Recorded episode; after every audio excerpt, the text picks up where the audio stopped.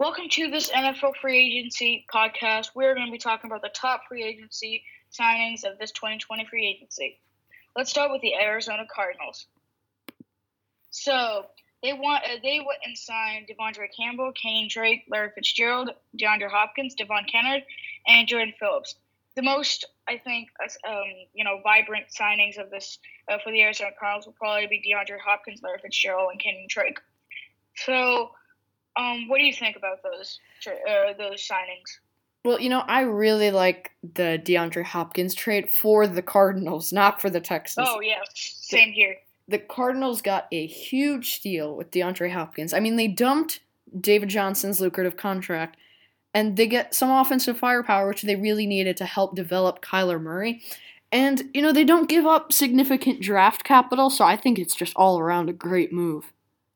I think you know uh, having DeAndre Hopkins, Larry Fitzgerald, and Speedy Andy Isabella, you know that's going to be one of the probably the deadliest uh, uh, triple threats in the league, maybe. Yeah, because I... you've got you've got uh, Larry Fitzgerald, who is a very like yeah he's he's a veteran and he's you know he's getting to his um uh, his uh, twilight years, but you know he, he can still he can still run out there and he can still catch the ball pretty consistently, and so I'm gonna say that that that trade right there is gonna be for sure an A plus.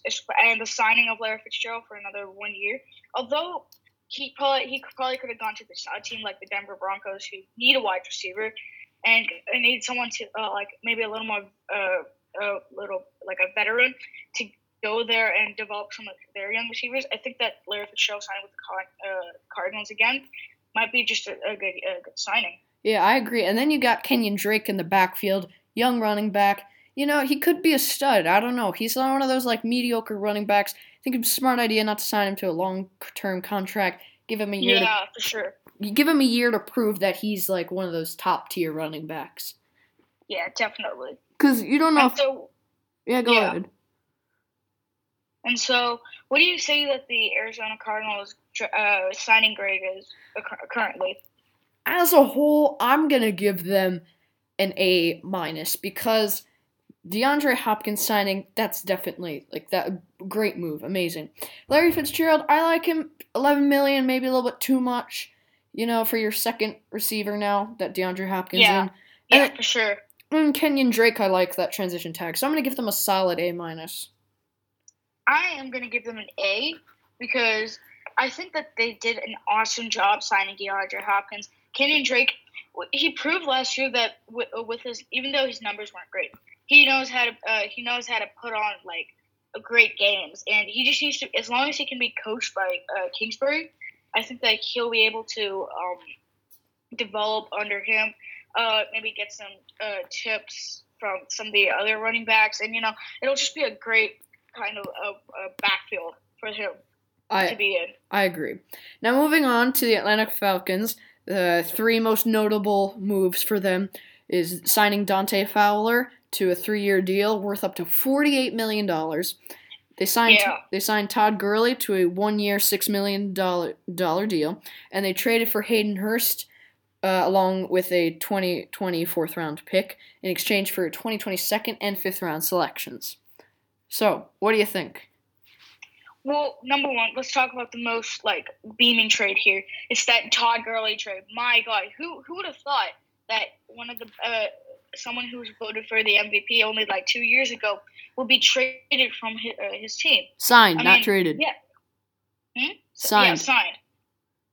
And so I think that you know that trade, I th- I thought it was very shocking because number one, the Rams released him, and I thought that you know they were going to get him paid, considering how good he is and how good he can be. And so that that was kind of a shocker to me. But the Atlanta Falcons, man, that I don't know how I don't know about you know it being a good trade. I I'd probably give that one. I don't know. We'll we'll get to the grading later. And so, what do you think about Dante Fowler, the edge rusher? I don't know, man. Like forty-eight million dollars for you know three years for like an okay edge rusher. I mean, he's he's he's good. I'm not gonna lie, but I mean, I don't know if like forty-eight million dollars for three years. Like, what does that work down to? Like, how many? Per, like sixteen million dollars a year, and he's not like. I mean, that's like kind of like that's like really good edge rusher money. I mean, yeah, exactly. Yeah, I think that you know that that trade, uh, that um, signing right there. I don't think that was a very good signing by the Falcons for sure because you know Dante Fowler, he's he hasn't very much proven since he was drafted that he can be whether on the Jags or the Rams. He has very much proven that he can be that kind of like solid guy who they he, who the um, Rams can trust that can like get to the uh, get to the quarterback, and he hasn't very much proven that throughout these two years with them. And so, yeah, I don't know about that one. Yeah, and What injury. Hayden Hurst? Yeah, one just. Oh, sorry, you were saying you were saying something about Dante Yeah, Fowler. I mean, Okay. Don't forget he did tear his ACL with the Jags, so I mean there is an injury history. So exactly. so anyway, so Hayden Hurst, I like the trade. They of course uh, the Falcons lost Hayden Hurst, uh, lost Austin Hooper to the Browns, and now they go up and get. And they go and trade and get a new tight end. I mean, I I, I kind of like it. They didn't give up significant draft capital. He's not very flashy tight end, but I think he'll do. I, in my opinion, I also do not like. I don't like this trade a lot because number one, I think that they could have gone and got someone like Jimmy Graham, who was like, who was on the, uh, who was on, he was released by the um, Packers and he was traded to uh, to the um, the Bears, and so I think that this this trade with Hayden Hurst, he was there with Mark Andrews and uh, uh, Nick Boyle or Jack Boyle. Nick Uh, Boyle, Jack- yeah. uh, Nick Nick Boyle, yeah. And so, yeah, I think that you know with those two there, I think that they've been more productive than Hurst has been, and so maybe it wasn't a very good trade.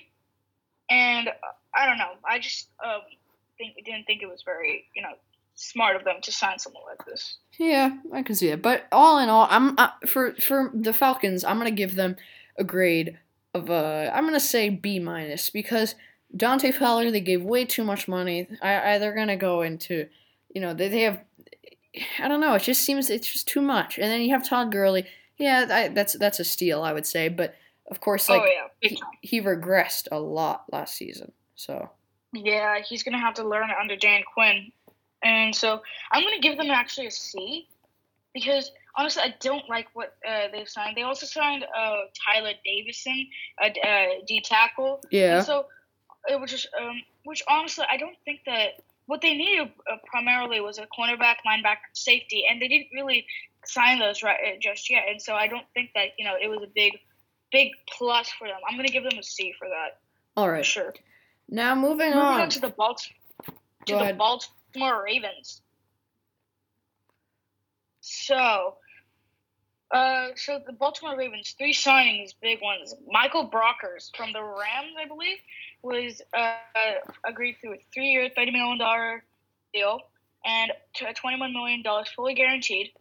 Calais Campbell from the Jacksonville Jaguars, two-year, twenty-seven million dollar deal, and Matthew Judon, one of their uh, one of their D linemen, they signed they put a franchise tag on Judon. So, what do you think about that?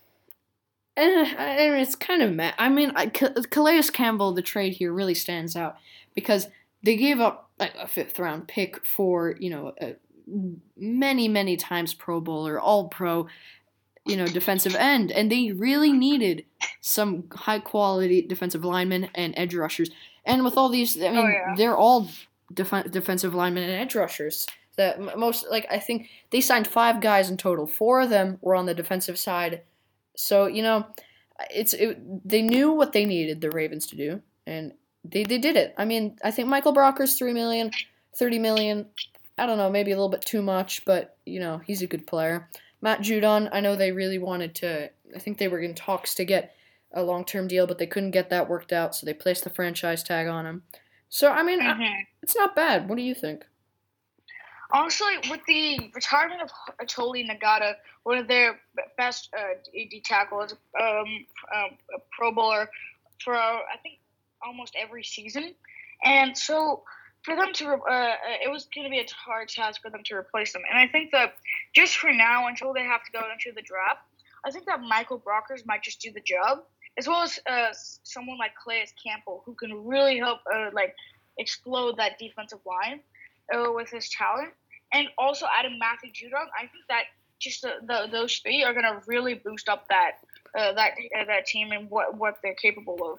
Not to mention that they also signed Matt Skura the center, and you had War, another defensive end. And so, yeah. Yeah, I, I think uh, for the grade for the Baltimore Ravens, I'm gonna give them, I'm gonna give them a B plus because all the I, besides Calais Campbell, like there's not many flashy, uh, you know, signings. That is very true. Yeah, Michael Brockers is although he's very he can be very talented, he wasn't very like a big flashy sign that you you thought they were going to sign. Exactly. So, yeah. And I think that they, they know that I think that this is really gonna because last year they you know Lamar Jackson MVP season what an incredible player but their defense really struggled especially early in the season and they needed they needed players to get to the quarterback and I think this really puts them as a Super Bowl contender next year so that's why I give them Yep. a B plus.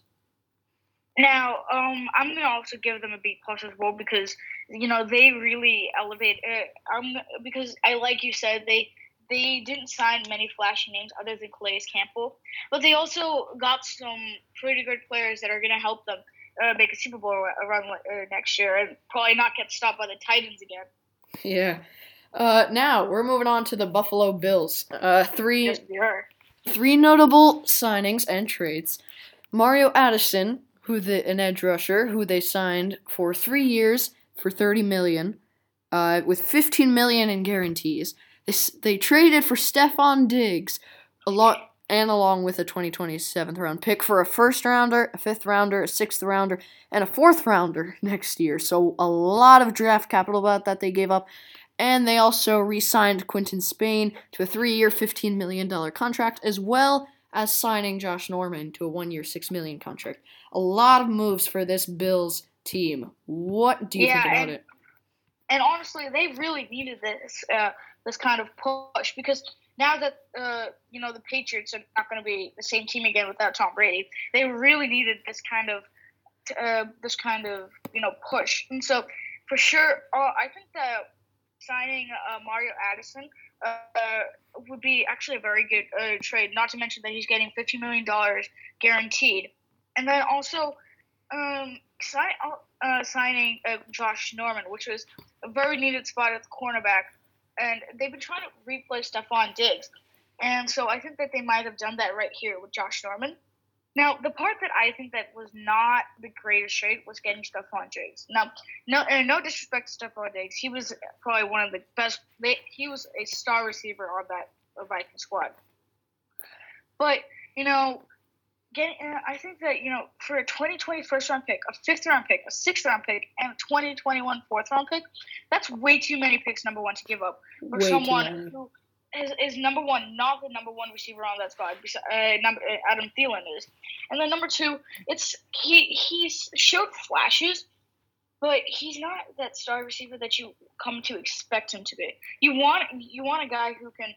Uh, he's very, he, not to mention he, no disrespect again. He is very very talented, and he can he can go out there and, and he. he uh, and uh, run some amazing routes, but the thing is, he I don't know if he's gonna change like that Bills offense, and you know that uh, considering that they have Cole Beasley and you know um, Zay Jones, I honestly don't know if that's going to help.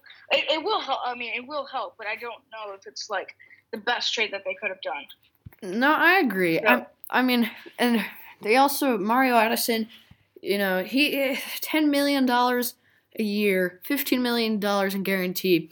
Again, mediocre player. He's fine. He's talented, but is he really worth ten million dollars a year? I'm not sure. Yeah, for sure. Yeah. So I'm gonna give them, and this might come as a surprise, but I'm gonna give them a C plus because one, they give up way too much draft capital for a star receiver, but no, not a superstar. And the amount of draft capital they gave up, I mean that that that would be for a superstar receiver, and I don't consider Stefon Diggs as a superstar receiver. They sign re-sign Quinton Spain. I like that. Five million dollars. I like a year. I like that. Josh Norman, eh, he's kind. He he really has his ups and downs. I don't like him that Yeah. much. But they didn't sign Yeah. They didn't sign him for a lot of money. Mario Addison, that's true. again, I don't like him. So I'm gonna give them a C plus on this. Now, look, I, I like what they did. They also got Vernon Butler, and uh, um, uh, they re-signed uh, Qu- in Spain. But honestly, I think that I'm gonna give them a B. Uh, I'm gonna give them a B plus because they uh, they upgraded some of the defense, and you know they got some um, they got a, a, good cornerback in Josh Norman, who is not he hasn't been the same since his days with Carolina Panthers, but he can really show flashes at sometimes, and that I think will help that uh, that spot in the cornerback uh, in the um, defensive back uh, line of the um, Buffalo Bills. Now again, Stefon Diggs, I just think that they gave up way too much draft capital, and so that's why I'm going to give them a B plus. All right, fair enough. Moving on to the Carolina Panthers, and oh my God, they signed a lot of people. They sure did. So I'm gonna say just a couple of like three names because they signed a, very, a lot of people. Number one, um, they signed Kyle Allen. Uh, they re-signed him to a one-year extension. Teddy Bridgewater, Teddy B. My God, he signed three, three, three years, sixty-three million dollar contract that includes thirty-three million dollars guaranteed. Wow. Then you've got Tre Boston re-signing for three years, eighteen million dollars, not with nine point five guaranteed, and um, Russell Okung, uh, they acquired him from the Los Angeles Chargers uh, for, uh, in exchange for Trai Turner, and yeah, other than that, yeah, they got two wide receivers, Pharoh Cooper, Seth Roberts. So what do you think about that? Yeah, actually, I think I mean the Carolina Carolina Panthers have been pretty dormant now for a couple of years. And yeah, especially yeah. Go ahead. So I mean, Teddy Bridgewater. No, he's not an elite quarterback. He certainly played quite well with the Saints. Twenty million dollars a year, thirty-three million dollars fully guaranteed. I don't know. It's it's they needed some sort of flashy move. They needed really to bring in this young, you know, like, you know, like unknown quarterback because they, they needed that kind of like like spark, if you know what I'm saying. So I yes. like that move. And so yeah, I'm gonna uh, I'm gonna say that the Teddy Bridgewater move was probably uh, was an amazing move considering that Cam Newton's going into free agency. I think that that move he really showed like big flashes with the Saints that uh, like they they went like undefeated when he was playing, and so I really think that him uh, starting for the uh, for the Carolina Panthers next season, it's gonna be awesome to see. Then you've got Pharoh Cooper and Seth Roberts, who Seth Roberts is primarily a kick returner. You don't really know if he's a um like a wide receiver per se. I think Pharoh Cooper is also might be a, a kick returner as well, but he can also be a wide receiver as well. And so I like those moves, but I honestly think that they should have focused more on wide receiver because back there they only have like uh, I think oh, what's his name at wide receiver. Hold on. Uh. Uh. And so, yeah. DJ uh, Moore, Curtis Samuel. Uh, DJ, yeah, DJ Moore, Curtis Samuel. Just uh, those two. I don't know if that, that's just going to help. And I really think that, you know, again, someone like Fitz, who was uh, wide open in the trade market, they, they could have signed someone like him to develop those kind of receivers. And so I don't know about those two receiver signings. Tre Boston, again, sort of solid, been under, you know, the radar for these past couple of years, but sort of uh, solid signing. Yeah, and I, I like Russell Okung, the trade uh, for Russell Okung in exchange for uh, Trai Turner. Trai Turner. I like it. I mean, for more so for the Chargers, but tackles are more important than guards. Okung is much older, not much older, but he's a little older than Trai Turner, and both Pro yeah. Bowlers. I think that it's a it's an okay trade. So with, with all that said, I, am gonna give them. I'm gonna say I'm gonna give them a B minus because I really like that Teddy Bridgewater uh, deal. Maybe a tiny bit more money that than what I would really want like to pay for a guy that like that who's kind of unknown. Tre Boston, yeah, that's okay. I mean, it's it's it's not great, but the, the amount of money that they're paying him, he's also not spectacular. But I think they really yeah. needed to re-sign him. Also considering that the safety market isn't necessarily they don't have a lot of guys like really like high starting caliber players in the. So I don't know. I, I'm, that's why I'm going to give them a solid B minus. Yeah, I'm going to agree with you. I'm going to give them a B minus too because other than Teddy Bridgewater, they haven't they haven't signed anyone big, and so yeah, I just don't think that it's going to be. I think that Teddy Bridgewater can be a game changer, but he needs talent on that team. And right now, they don't have anyone besides their running back Christian McCaffrey, uh, who can't get. You know, he has to have someone with him. And although, uh, um, what, um, the, uh, what's his name? The other, the wide receivers. Oh, DJ Moore. Yeah, DJ Moore. He he's solid uh, option. But they need to find someone who can really step up that team. And so I'm going to give them also a B minus. All right. Moving on to the Chicago Bears. Okay, so the Chicago Bears not ter uh, not terribly like I mean, they, they, they, I don't know. I mean, they they kind of like they signed a lot of veteran guys, which is interesting. They Yeah, of course sure. they made the trade for Nick Foles in exchange for a fourth round pick.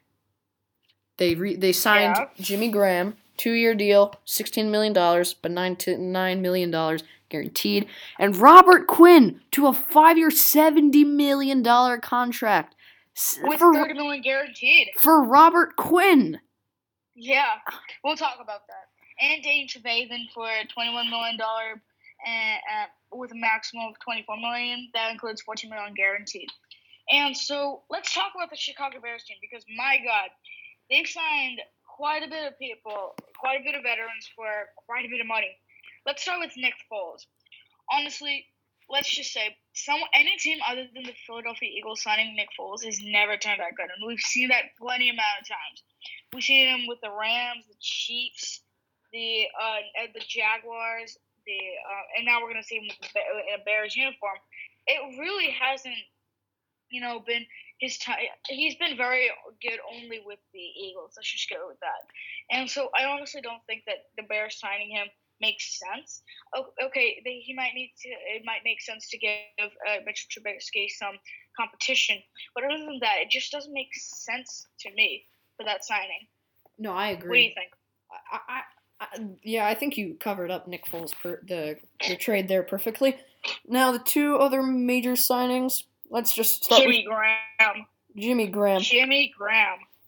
Eight million dollars a year for. I mean, I don't know. He's a veteran, fine, and he's he is experienced, and I think that maybe if the Bears can draft like a young tight end, maybe in the you know day two, day three, eh, maybe he can give some like guidance because the, the Bears they they're not that strong at the tight end position. So I don't- Right. Yeah. I don't know. Uh, maybe Jimmy Graham, fine. Maybe if they want a veteran, that's fine. But you know, I don't know. And maybe giving some qu- uh, the quarterback some big guy to throw to, whoever starts, of course, Nick Foles or Mitchell Trubisky. Hmm Yeah, I mean it's it's okay. It's not great. Robert Quinn. Honestly, I love I like this Jimmy Graham trade a lot in my opinion because number one, they they the Bears right now they don't necessarily have anyone that's they can throw the ball to relatively uh, as names could go. You know, it's not a, for the past couple of years. You know, they've been more uh, primarily famous for the defense, and um, honestly, I think that now getting the um, someone that can catch the ball. You know, they only have Allen Robinson, uh, Anthony Miller, and Cordarrelle Patterson. And yeah, okay, they, uh, they're uh, they're very you know they've got talent and all, but honestly, they really haven't. And now Jimmy Graham is going to give them that uh, that uh, boost that they need on the receiver end of the spectrum. Yeah, I agree. But Robert Quinn, I I am sticking to my guns. That is a ridiculous, ridiculous amount of money for uh how old is he? I mean, it's it's ridiculous, and they're signing him to for thirty million dollars guaranteed for a thirty year old who is not that impressive. I mean, it's ridiculous. Exactly. Yeah. I mean, there's there's nothing really more to say than that. I mean, I don't know what they were thinking, but I mean, unless he like turns out to be, you know, incredible and maybe The next Khalil, like the next Khalil Mack. I, think it was fine. Maybe you want some edge rusher to pair, you know, with Khalil Mack, like you said. But is Robert uh, Robert Quinn really the guy to do that? Yeah, I'm gonna guess to again stick to my guns. I'm gonna just go at the Bears GM. What are you doing signing Robert Quinn five years, seventy million dollars and thirty million dollars guaranteed? What are you doing? I mean, you yeah okay. Get, I think that you could have put money on someone else, like you know someone like uh paid uh, Jimmy Graham more. Maybe even put uh get another wide receiver to stack up that wide receiver line. Why Robbie Anderson. Uh, Robert Quinn for seventy million dollars in five years? That at that maybe put give some money to um, Khalil Mack for all I care. But this is not a good trade, a good signing in my opinion by the uh, Chicago Bears. Yeah, and and to be honest, I, I'm gonna give them a D, the Bears, because Nick Foles, he's old. We all know that he's not. He's probably not. I mean, most likely he's not going to do well in the Bears system either. He really thrived in that Eagles offense. Jimmy oh, Graham. Sure. Jimmy Graham is the best of the signings, I would say. Robert Quinn, of course, utterly ridiculous, so I'm just going to give them a D. And because Danny Trevathan, yeah, I think that's a good extension. He's a good linebacker. He's solid. Maybe a little bit too much, but it's fine. It's not terrible. So that's why I'm going to give them a D. What about you? I'm yeah, probably gonna give them a D, maybe even a C. I'll give them a C minus because I like the signing of Jimmy Graham, but that's about it. I don't see any other names there that's gonna help this G- uh, Bears team extend and make bring them back to the playoffs. All right. Well, moving on to the Cincinnati Bengals. Almost went Oh. 0 16. What has Oh, the yeah. first overall pick? Not that active, to be honest. I mean, they signed a couple of guys. They signed DJ Reader to a four-year, $53 million contract. They placed the franchise tag on AJ Green, and they also uh, agreed to a three-year, $42 million contract with Trae Waynes. What do you think about this Bengals team? Oh my god. Okay, I like the AJ Green uh, signing because that was smart, so that uh, Joe Burrow had someone to throw to, and then you've also got John Ross there. If and so if John Ross and AJ Green can stay healthy, th- that might be some Bengals team that you might want to watch out for. And then the Trae Waynes and DJ Reader. DJ Reader, I like it, but four years and fifty three million dollars. I don't know. That that just kind of just doesn't make sense to me. And then Trae Waynes. Trae Waynes can it can really prove that he can be a, a star cornerback, and so I think that the even though it might be a tad bit more than I wish it was, it, it's it's a solid signing for that Bengals team. What do Yeah. you think? I, I- I think they definitely I, their their defense was not great. Let, us be honest. Last year, and neither was Oh, their offense. I mean, they were There's just a reason why they go twelve and four, uh, two and fourteen in the season. yeah. And so, I mean, DJ Reader, he was a stud for the Texans. I think it's a fine. I mean, they need some guy to eat up those blocks in the middle of the defensive line. I think he'll be. That's a great signing, in my opinion. I know it's a lot of money, but I think it's worth it. AJ Green, smart. You need someone for Joe Burrow, most likely, to throw to. And Trae Waynes. I mean, it's a little Oh, bit, yeah. too, a little bit too much money, you know. For how much is it a year? Fourteen million dollars a year. So Mhm. I don't know. It's okay. So you know, I'm gonna, I'm gonna give them a B plus right there because DJ Reader, I, I like that signing. AJ Green, that's very smart to put the franchise tag on him. Trae Wayne's my least favorite signing, but uh, I'll do. What grade are you gonna give them I will give them a B plus. as well? So because yeah, a B plus as well. Because honestly, I like again, I like the Trae Waynes uh, signing. I like the. I, I like sort of the DJ. Actually, you know what? Let's give them an A minus because I oh, actually wow, like all the wow. signings. I, I see. I just don't like. I don't like a lot of their. Uh, just I don't think I like them as much as I wish I did. But I'm gonna give them an A minus just because you know they they're signing AJ A Green and as well they're gonna get. Uh, they're also signing Mackensie Alexander, who is another spot for that. Uh, filling for that quarterback uh, cornerback spot. Okay, now moving on to the Cleveland Browns. Your boy. Winners of the offense uh, offseason twice in a row? Maybe? I mean, like, do you see this list of players that they signed? Now, right. Let let's let's not be bandwagon. Uh, like let's not be biased. okay, okay, about okay. What we're okay. talking. I- Okay. just in case you're curious, I am one of the biggest Browns fans in the world. So just keep that in mind. I'm not going to be biased. But the three best signings Jack Conklin, offensive tackle, three year, $42 million deal with 30 million guaranteed. Austin Hooper, the highest, new highest paid tight end in the league, 44 million across four years. And then you also have a, they signed Case Keenum, three year, $18 million and they made a trade for Andy Janovich for a 2021 seventh round pick. I am gonna let you start and give your initial thoughts on the Browns team now. Look here. I don't I don't want to be mean, but I I actually I like the t- I like what they did. I like how they signed Jack Conklin, uh, because they needed some help on that old line. You know, Baker Mayfield hopefully won't die this year. Then you've got Austin Hooper, who's a solid blocking tight end. He can go out there and catch the ball. He he can, he also got some speed, and then you've also got um Kareem Hunt, who's signing, uh, who's uh, um placed on a second round tender. Then you've got Case Keenum. The Case Keenum trade for three years, eighteen million dollars. I don't really, I don't get it. I just don't.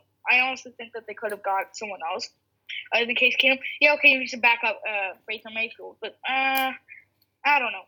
And then you've got uh, Andrew Sendejo uh, for one year. That's a nice trade to get a safety up there. Then, honestly, they, they, they probably could have upgraded that cornerback spot, maybe even the linebacker after um, Joe Schobert's uh, left. And honestly, BJ Goodson is not going to help uh, the team or, or, that defense for sure. And so I honestly think that they're going to digress big time. They digress for sure uh, throughout this offseason. What are your thoughts? Well, I mean, I'm not going to be biased here, but I'm just going to say, we all first of all, Jack Conklin, I'm, I'm gonna say that's a solid that's a solid signing. They needed an offensive tackle. I, he's gonna he's the third highest paid right tackle in the league, but he is definitely at least the third best right tackle in the league. I mean, he, he's he's an all. He, I mean, he as a rookie, he was a stud. He did injure. He was injured for a large portion of the 2017 season, I believe. I'm not quite sure. Austin Hooper, a little bit too much money, but fine. They, uh, we all know that Kevin Stefanski loves two tight ends formations. Kareem Hunt. For sure. Kareem Hunt is a stud running back. Good idea to put a, put a second round tender. Andy Janovich gave up nothing for him, and we Kevin Stefanski really likes fullbacks. Karl Joseph, one year deal. He's known as the hitman. He is a great he's a great safety and to put plug in at that in that Brown secondary. And Case Keenum. Andrew Aho as well. Yeah, then you got. Well. And then Case, Keenum. Case Keenum, I, I, a little bit too much money, but we all know what he did in um with Kevin Stefanski back against uh, in that 2018 season, I believe, when they played the Viking. Uh, he, the, he was the quarterback for that Minneapolis Miracle season. So, like it says in the name, it was a miracle. Okay, so I don't know about that Case Keenum signing. Okay, well, but, you know. All right. And so we're going to move on to the Dallas. Hey, Cowboys. we have to give our grades. Oh yes. Okay, so I'm gonna give them an A minus because okay. I think that they definitely they addressed the positions. I, I am not gonna give them an A or an A plus because they did not intra- address the linebacker spot. Actually, I'm gonna drop that down to a B plus to be honest because they did not address that linebacker spot. They let Joe Schobert and Christian Kirksey give me a grade. All right, I'm gonna give you a B minus. I'm gonna give them a B. And just because Jack Conklin, okay, that's a good signing. But other than that, Austin Hooper, I just don't know. He's not a game changer, really. And the Cleveland Browns, at this point uh, in time, they need someone who can really step up that t- uh, that uh, that receiving corps. Because honestly, for sure, Odell Beckham Jr. and uh, Jarvis Landry, that's it. Like that's all they have. Okay, two good wide receivers, but who do they have at tight end? David and Njoku has digressed since his uh, since his college days, and so they need someone. And I just don't know if Austin Hooper might just do the job. So I'm, that's why I'm going to give them a B plus. All right, all right. Moving on to the Dallas Cowboys. Signed a so, lot of guys. Oh, big time. Go ahead, read them out. Okay, so three big names. They signed Amari Cooper to a five-year, hundred million dollar deal with sixty million dollars guaranteed. They re-signed. Uh, they didn't re-sign. They placed the exclusive franchise tag Dak Prescott, and they also signed Gerald McCoy for a three-year, eighteen million dollar deal that can reach around 20 million with incentives. What do you think? Yeah. Honestly, with this free agent signing, I am loving the Dallas Cowboys right now because not only that they sign that they sign you know all these teams, uh, but they they got like some pretty darn decent players. They got uh, they re-signed Dak Prescott, they re uh, they re-signed Amari Cooper, and they uh, they re-signed Kai for uh, they're getting uh, Kai Forbath who's going to replace um his uh, uh, that Brett Maher guy who has missed a lot of field goals. Then they also get Ha Ha Clinton Dix, and they're signing Sean Lee, who, if he's healthy, which he has not been in the past couple of years, he can really do uh, some good stuff. Now, let's okay, fine. You focus on the defensive side of the ball. How about Amari Cooper and Dak Prescott? Okay, those two if they can work together and make something happen, I am going to love this uh, uh, this team, especially with Zeke in the backfield. They can actually do something good, uh, and, and also without J- Jason Garrett like blocking the way. No, uh, no, no disrespect to him, but honestly, I really think that this team might just uh, uh, have the chance to go back to the uh, the playoffs again. Yeah, but we say that every year. I mean, they're easily one of the most talented teams in the NFL. I think that coaching has been has been holding them uh, holding them back. Really. Well, now you have Coach McCarthy. Well, yeah, exactly. And he, he although he uh, did not have his last, um, you know, kind of his last season with the Packers wasn't great. I think that he might turn help him turn around uh, this uh, uh, Cowboys offense and defense. Oh yeah, I mean, I, I, I, I, maybe I'm not quite sure. I'm not quite sold. I'm gonna give them a B minus because Mari Cooper, twenty million dollars. I mean, I like that. A little bit too much guaranteed. If he gets injured, I don't know. He doesn't have much of an injury history, so we'll see. Dak Prescott, I don't like the exclusive franchise tag because we all know that their quarterback is in line to have big extensions. I mean, you look at Patrick Mahomes, probably one of the biggest one, and you know he's gonna Patrick Mahomes is gonna reset that quarterback market, and Dak Prescott. It, the more you keep delaying his long term contract, the more you're gonna have to offer him. So I, that's why I'm gonna give them a B minus. Okay, I'm gonna give them. I'm gonna give them an, uh, an A minus because wow. I like the Dak Prescott Dak the Dak Prescott franchise tag, then Amari Cooper, a hundred million dollars. Okay, meh, I I don't know, but then you know that's just uh, with Zeke in the backfield and uh, signing all these other guys. I really think that this team can really push it up and maybe even go uh, go back to the playoffs, win the division. Well, only time will tell. But moving on to the Denver Broncos, they added quite the lot of players. They added AJ Bouye, which they acquired in a trade with the Jags in exchange for a 2024 round pick. They added Jurrell Casey in exchange for a seventh round pick. They signed Melvin Gordon on a on a contract worth eight, $16 million with 13.5 million guaranteed over 2 years and they placed the franchise tag on Justin Simmons. So what do you think of this new Broncos team? Honestly, right now what's honestly, I love what they're doing with this, uh, with the signing of um, Jurrell Casey, AJ Bouye, uh, re-signing Justin Simmons. I love what they're doing there. They're they're really just pumping up that defense, adding to Bradley Chubb and Von Miller. You know, helping that team, especially with Jurrell Casey. Now the defensive line, when you go face up, they are they really are going to be scary. Now, the the addition of Melvin Gordon, I like it. That being said, we've seen this happen with uh, players like Jamaal Charles, who went from the Chiefs to the uh, to the Broncos, and then uh, let their career down from there. And I honestly think that you know that's just not going to be. I, I think that Melvin Gordon is just going to lay off there, and he's just not going to do anything again.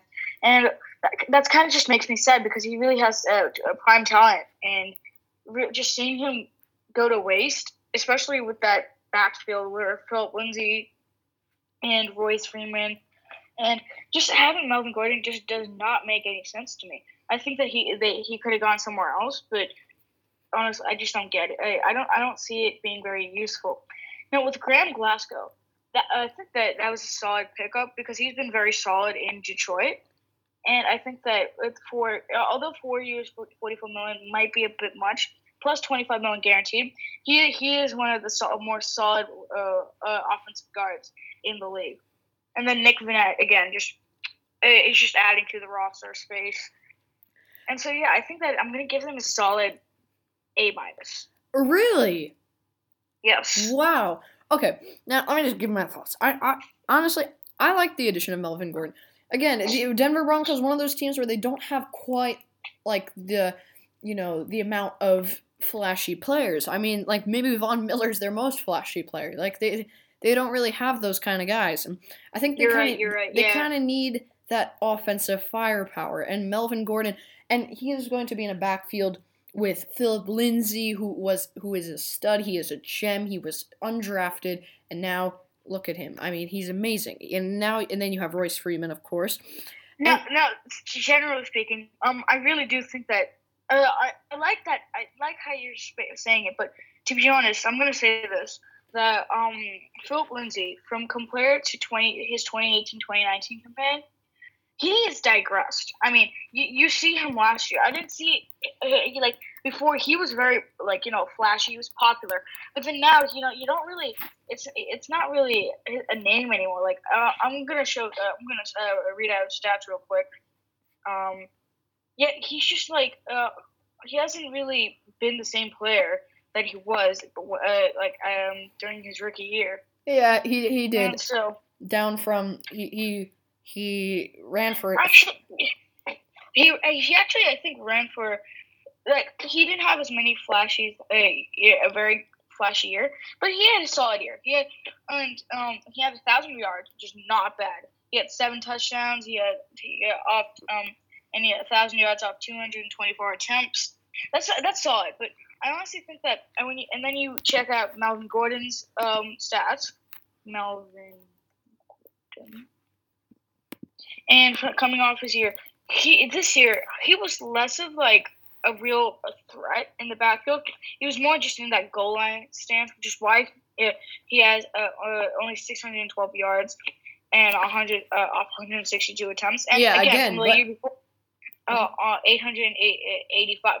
So this is not like crazy numbers that you would expect, and I really think that he's just gonna uh, from there in uh, in Denver, he's gonna just digress. All right, well, I'll, I'll fine whatever you're talking about, but I think I- I'm gonna give them I'm gonna give them a B, okay? Because look, Justin Simmons, I love that franchise tag. He was great last year, Oh uh, yeah, big time. and Graham Glasgow, too much money, way too much money, but fine. A- Okay. AJ Bouye, he that's a good pickup. I mean, he's he's he's on the older side. He's not terribly old though. Fourth round pick, Yeah. maybe a little bit too much to give up, to be honest. But A fourth round pick for AJ Bouye, I think that's a steal. really, I don't Yeah, know. Especially because because he, um during that uh his time in Jacksonville, he was they were they had a solid uh, defense. It was only uh, the only thing that was holding him back was coaching, but uh, overall they had a solid defense, especially in that cor- um in the the cornerback spot. They had um AJ Bouye really led the way, and I really think that he might just be able to help that so- um that Denver D who just came off losing Chris Harris to the Chargers, and so yeah. All right, moving on to Detroit, Detroit Lions. I'll read out some of the names that you might uh, be familiar with. Jamie Collins uh, traded uh, for a three-year deal worth thirty million dollars that includes eighteen million guaranteed. Uh, Chase Daniel uh, agreed deal for the uh, again agreed with the Lions. Duron Harmon exchanged in, uh, with a trade uh, from the New England Patriots for a 2020 seventh round pick and exchange, uh, exchange for a 2020 fifth round pick. Now you have again Danny Shelton again from the Patriots, mm, eight million, uh, two year eight million dollar deal. Desmond Trufant, two year twenty one million dollar deal, and yeah, and you've got uh, a couple more roster spots. Oh. So what do you think? Well, listen, I think we all know, and it's a general consensus around NFL reporters also that this Lions team so tries so hard to replicate the Patriots. Oh yes, yeah. They, always try. This is why they're picking up Jamie Collins, Duron Harmon, and uh, Da- Danny Shelton, all members of the Patriots. And I honestly think that, um, for me being a Patriots fan, let me just take it from here.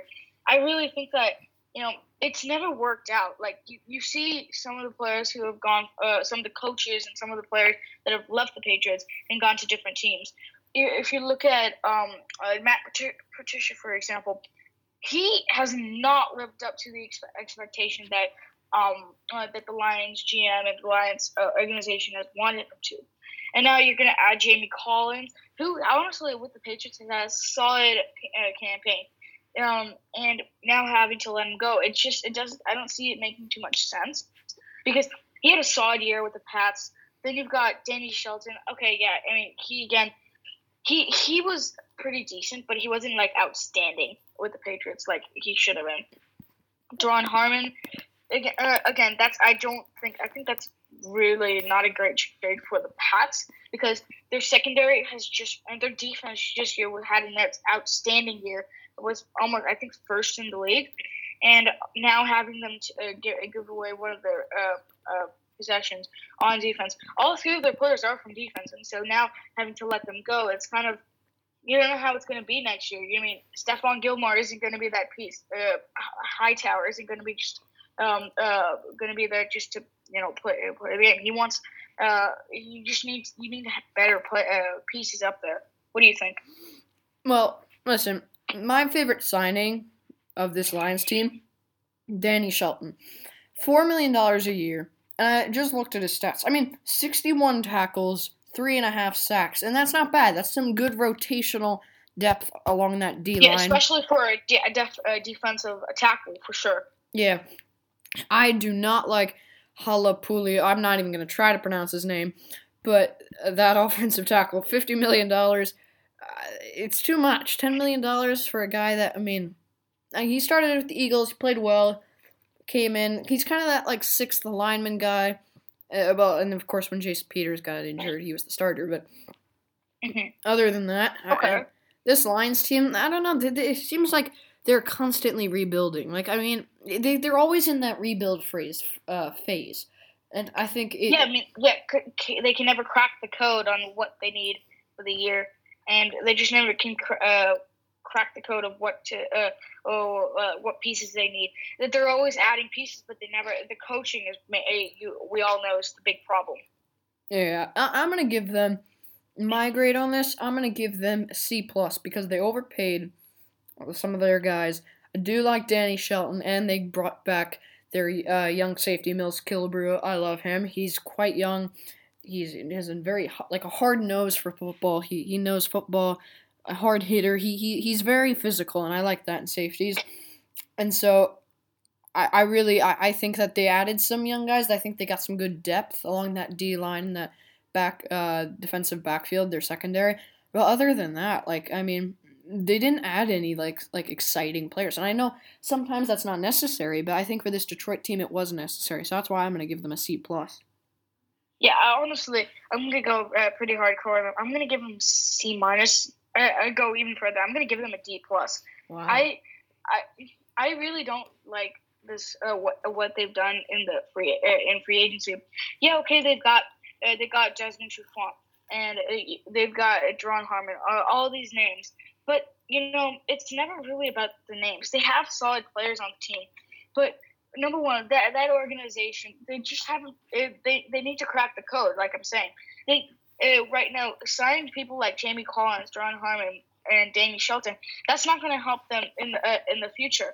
It's just going to help. Uh, they want something that's going to help them in the future and help them even now. And right now, that's not helping it. I'm going to give them a D plus because I don't see any good names there that they're really going to lead this team. Yeah, I totally agree. Anyway, moving on to their NFC North competitors, Green Bay Packers, the reigning champ of that division. So, I mean, first of all, I'm just looking at this list. They only signed three like notable guys. Yeah, no, th- I think three guys in general. Yeah, I mean, they signed Christian Kirksey, two year, sixty million. Marcedes Lewis re-signed with two for a two point two five million one year deal, and Rick Wagner for an undisclosed contract. What do you think? There's not really much to think about, but First of all, what are the Packers doing right now? I mean, number one, you let go of Jimmy Graham, who had a solid. He was solid. He wasn't. Um, he, yeah, okay. He, he didn't have the greatest uh, campaign in Green Bay, but he was solid. And having to replace him, it's it's going to be a tough task. And um, uh, Marcedes Lewis, I think he had. Uh, was he uh, always with the Packers? I think he was always with the Packers, maybe with the Rams as well. But he's never really lived up to his expectation.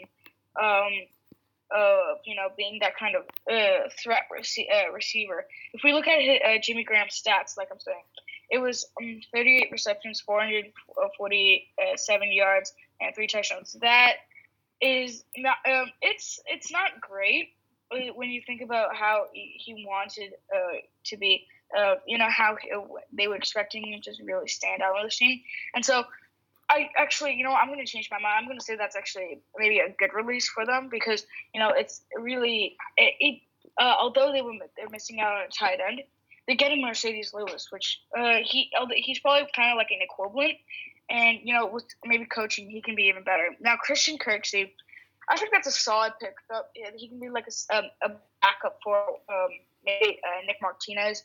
And I honestly think, yeah, that that's probably a solid pickup. Rick Wagner, I don't really get it, but you know, I guess the Packers know what they're doing, and they're gonna uh, they they know what uh, what picks they need. What do you What are your thoughts? Well, I mean, again, there's really not much to think about. I mean, they have they signed three guys. No, I mean Christian Kirksey. I, I kind of like that. I mean, I uh, Cleveland fan. I know him. Great leader in the community. He's a great guy. He's an okay football player. Has some injury history, of course. Sixteen Yeah. million that for two year. That sounds about right. I think it's overpriced, but it sounds about right. They didn't quite break the bank for him. But again, they I thought their focus was to get some o- offensive firepower and some offensive linemen to bat. First of all, Oh, the, the, yeah, the, sure. the Packers O line is old. I mean, they need some newer guys. They need. I mean, David Bakhtiari is not going to be the same. eh, He's old. I mean, you have to replace him, and Rick Wagner's not him. and He's they not lost. going to do it. They lost Bryan Bulaga to the Chargers as well, I believe. Oh yeah. And then, you know, and you need someone like you need a solid number two receiver. You can't. I mean, the the only real target that Aaron Rodgers has right now is like Davante Adams. I can't really think of anybody worth noting besides that. Yeah. So For sure. I mean, there's no. It's not like the the Green Bay Packers are acting as though Marcedes Lewis is going to be the next Rob Gronkowski. I mean, come on, guys. You need to actually step up your game. Like, uh, uh, if I go back in here, if we go back in history, mo- uh, you've never really seen the Green Bay Packers be like real threats in free agency. They've never been that kind of team where they've got and really went out signed teams, uh, players. And so honestly, I guess this is what they're trying to do, but it's really not what I. It's really just not a great signing. And so, yeah. Um, um, grades now. What are you gonna go with the Green Bay Packers? Well, you know, last season they focused on defense. They focused on upgrading their defense because that was a problem in the 2017-2018 campa- campaign. So, Yeah. and now they need to focus on the offense. And yeah, they they got some they got Christian Kirksey, which is a much needed a thing for a much needed commodity for their defense. But their offense, I mean, besides, I mean, it's they're two no name guys. I mean, it's not really like I don't know. They they, they kind of neglected their entire like offense. I mean, they're not gonna. They didn't make the NFC. They didn't win the Super Bowl last year. It's not like they have nothing to. They they, they I mean But they, they got pretty darn close, that's for sure. yeah, and they also lost Bryan Bulaga. I mean, so I'm gonna give them I'm gonna give them a C plus because I think Christian Kirksey is a notable guy, and that will help th- that he will immediately upgrade that linebacker room. But other than that, they really really forgot about that offense, and that needs improving. For sure.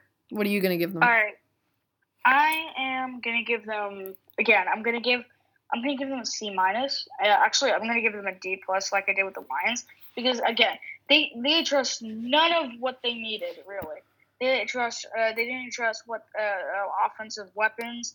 They um, like they uh, like I said, they their big needs are tight, uh, tight end, wide receiver, and O lineman, and they they address two of them uh, poorly, very poorly signing Rick Wagner and Marcedes Lewis, and I just don't think that's going to uh, help out that team. All right, Yeah.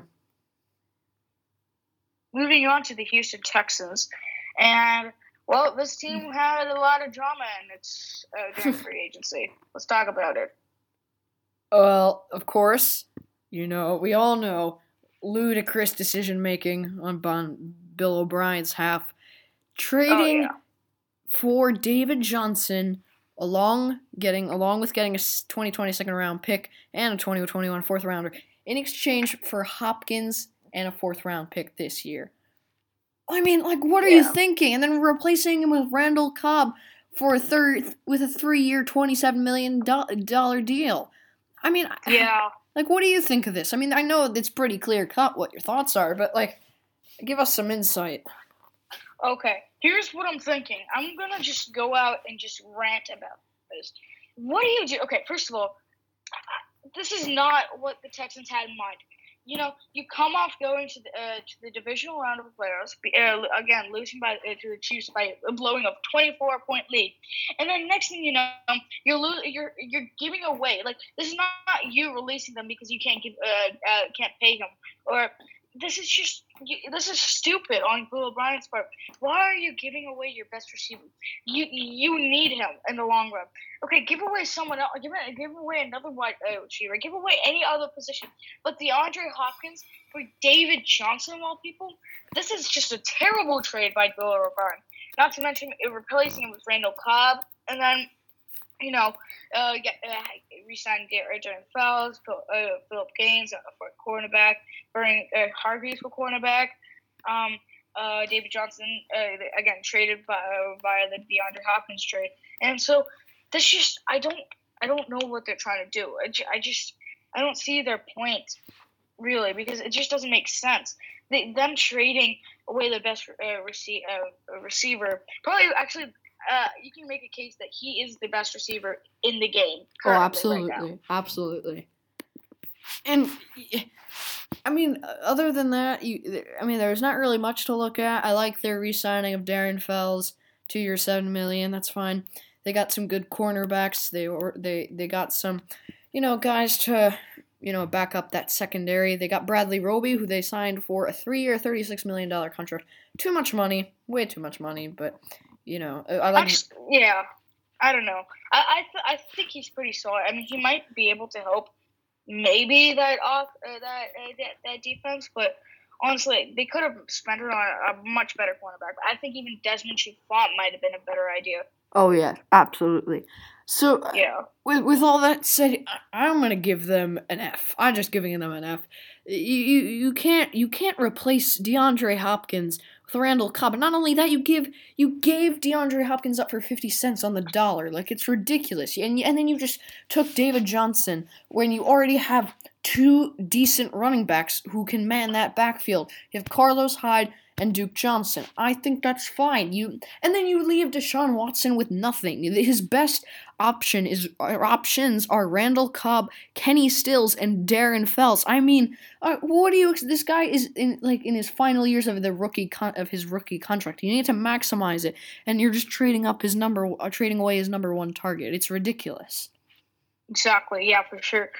And honestly, I'm not going to be as hard. I'm going to give them a um a I don't know C minus. Although they uh, they gave away DeAndre Hopkins, I think that they pretty much they uh, solidized you know the the, uh, the their defense. And although the offense will considerably not be the same, and I honestly think that you know they might be able to get, uh, make something, especially with the defense led by J.J. Watt. Fair enough. All right, moving on to the Indianapolis Colts, and I'm liking what I'm seeing here. What do you, uh, so, um, would you like uh, go ahead? All right. Well, I'll start off.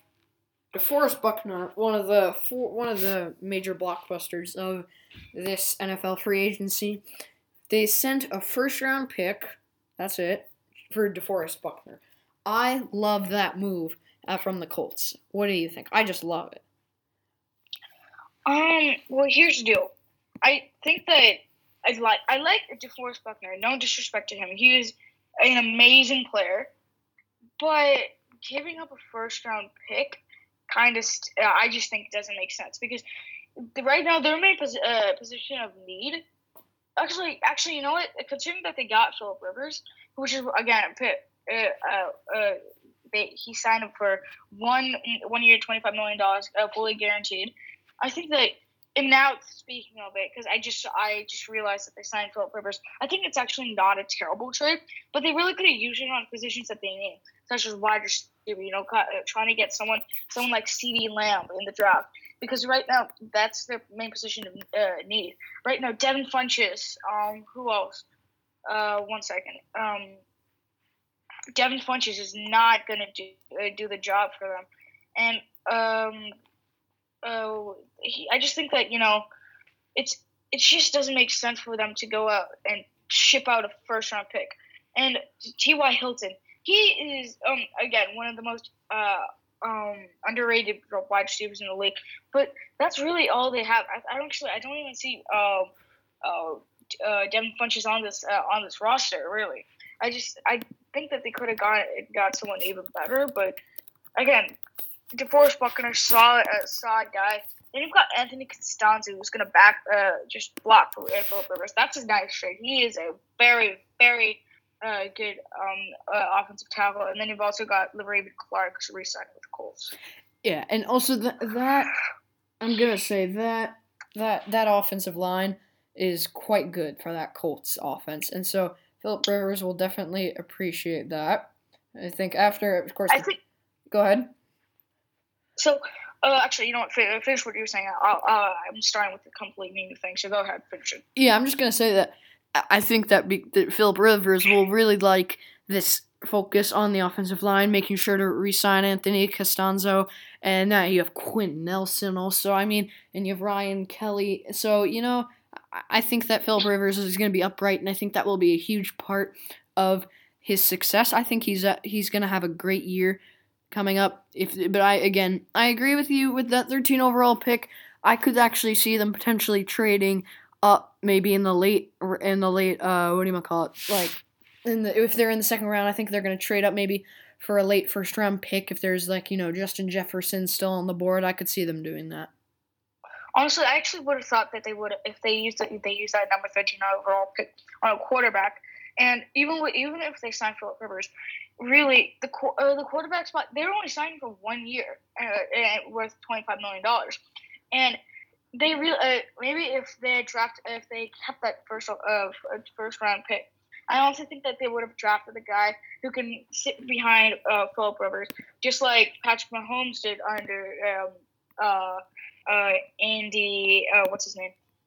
Uh, oh. Alex Smith. Alex, Alex Smith, Smith. Yeah. Yeah, and he uh, honestly, I think that he could, re- uh, if he could learn from a veteran quarterback, that would have been a lot more smarter than just trading up with Philip Rivers giving away a, th- a number 13 overall pick. But honestly, what they got, DeForest Buckner, saw a solid pick. I just don't think he's worth number 13 overall. Okay. Trading. Well, you know? I'm, I'm, I'm gonna I'm gonna give them a I'm gonna give them a B because I like the DeForest Buckner trade. I'm gonna give that maybe they're giving him a massive, massive, massive extension worth up of upwards of 21 million dollars per season. Anthony, mm-hmm. Anthony Costanzo, two year, 33 million.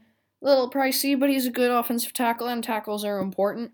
Philip Rivers, yes, 25, sure. $25 million fully guaranteed. I could see them even drafting a QB maybe in the late rounds of the draft this year. Maybe picking up a guy like Brian Lewerke from Michigan State or some guy like that. Uh, but mm-hmm. Other than that, I, I, Clark, that's quality depth, but yeah, I'm gonna give them a solid B. I think they, they meant I think they did what they needed to do, but they need some offensive firepower, and they could they need to address that in the draft. Give someone for Philip Rivers to throw to. Also, I'm gonna agree with you right there. I don't think it's that too bad to give them a B minus, but it also wasn't great to get give them a B plus. So I'm gonna stick uh, uh, st- uh, stick with just a B again because DeForest Buckner, it, uh, great great um, D tackle uh, uh, D tackle, but he's just not number 13 overall worthy. Huh. And you've got um, Philip Rivers, quarterback. Okay, but one year, that's it. I mean, that's not going to get you anywhere, especially. And then you've got Anthony Castonzo. Yeah, just I mean, they, I'm just going to give them a solid B. All right, moving down to Duval County, Jags signed some signed some guys that are, are of interest. First of all, they signed former Browns linebacker Joe Schobert to a massive five-year, fifty-three and three quarters of a million dollar contract with twenty-two and a half million dollars guaranteed. They placed the franchise tag on Yannick Ngakoue, although there quite, there's quite a lot of speculation about his trade and him unhappy about being in Jags Jacksonville. And then, of course, you have Darqueze Dennard, who signed a three-year, $13.5 million contract, $6 million guarantee. I don't know. It, it seems like they're almost rebuilding. What do you think? Honestly, yeah, it's definitely rebuilding. I honestly think that more more than just getting a, I think that Joe the Joe Schobert trade uh, uh, signing does not, in my opinion, make a lot of sense because look, Joe Schobert saw by all means respect to the guy. He had probably one of the best. He was probably one of the best players on that Brown squad. Uh, for all I, for all I know, and so trade number one, trading away from the Browns. That's just I don't know why you do that. But then for him him to get again fifty three million dollars, that's a bit much. Actually, that's quite a bit much. Especially when you're getting 22 and a half million guaranteed, you better be a, a, a, solid, a dang good, a solid linebacker because you're not you you're not going to be just you can't get 53 million uh, dollars and 22 and a half guaranteed and just be a second or like a, a second uh, um, linebacker. I mean, you've got to be solid. And I honestly don't think that Joe Schobert, as well as he played uh, uh, last season, is worth that kind of money. Really? Well, well, I mean, if you're looking at this, you know, defense of the Jags, I mean, they have a solid linebacker core now. You know, with Myles Jack, Joe Schobert, Josh Allen, and then if Yannick Ngakoue uh, stays, that's quite an addition to your that's a quite like huge piece of your defensive line staying. Maybe they address a, a guy opposite to Yannick Ngakoue in the draft. I don't know. I mean, I think they're really putting in stone. They're putting setting in stone the players that they need for this rebuilding, and I think they need to sign guys. They, that's why I think a lot of their two of their deals were long term. I mean, they really need to get these guys set in stone so they can address other positions and get ready for that rebuild. So I think I, I I'm satisfied with their, you know, with their free agency period. I'm gonna give them a B minus because they spent a little bit too much money, but I think they got some good guys for the future of this team. See, I'm gonna give them a C minus because I do not like the way that they look. I'm looking at the depth chart right now, and I don't see. I I need to see wide receivers and DJ Chark I get DJ Chark, Dede Westbrook are good.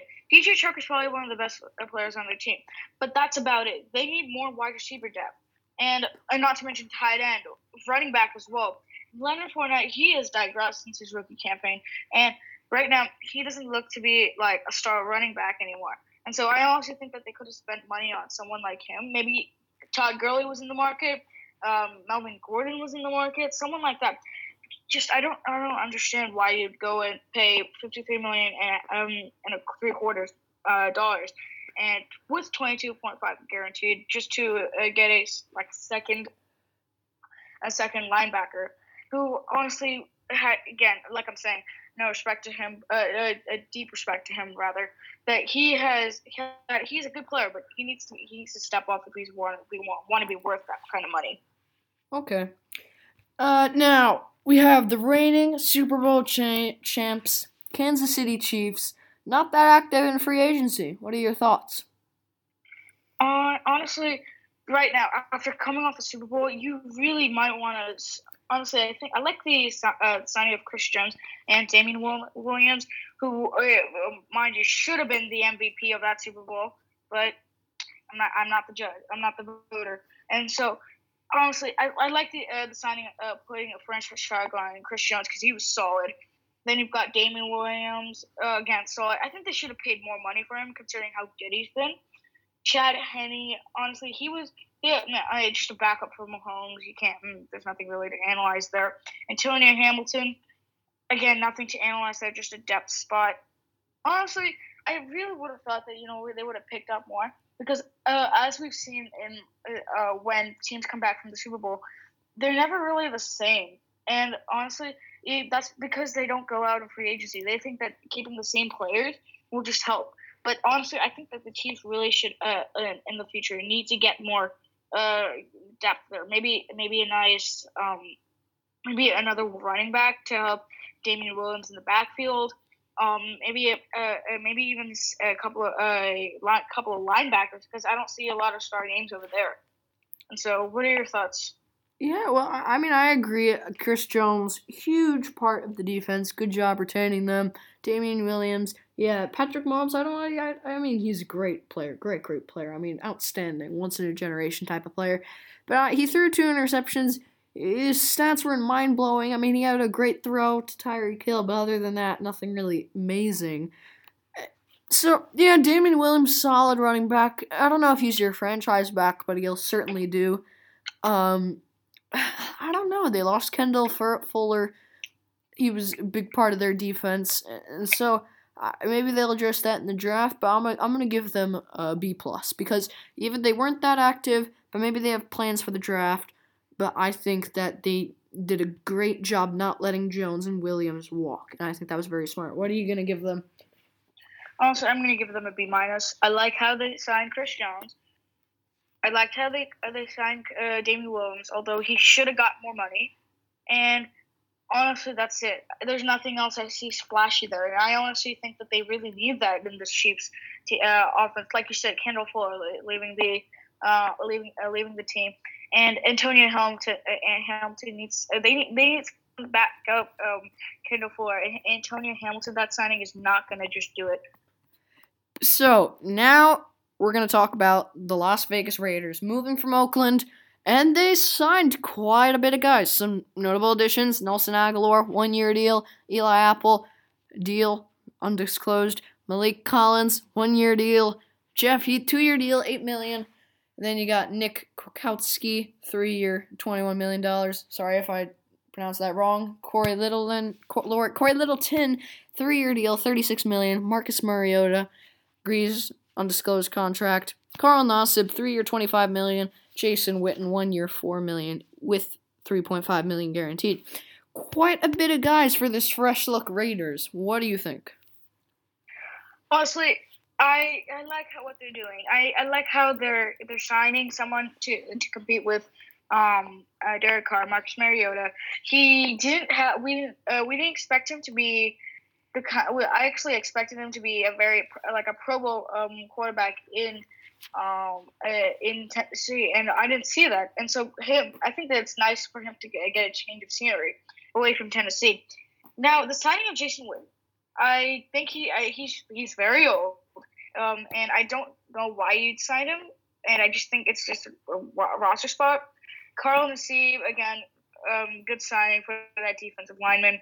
Cory Littleton, Nick uh, Kwiatkowski. Sorry if I butchered that uh, um, Cory Littleton, both uh, great great players for that linebacker spot. I think that uh, Jon Gruden, being the guy he is, will really help this team make a playoff push because this year they were awfully close, and so I think that um, they're going to make that playoff push next year.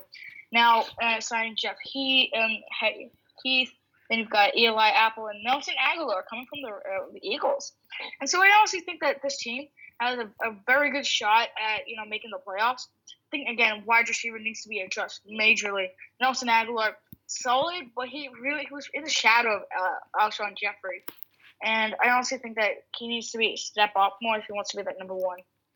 Yeah, I mean, I, I agree that definitely need wide receiver help. Help. Um, I think that Antonio Brown trade is really haunting them. Oof, yeah, big and, time. And so I think that it's interesting to give some Marcus Mariota a shot at redemption, but also giving Derek Carr some competition.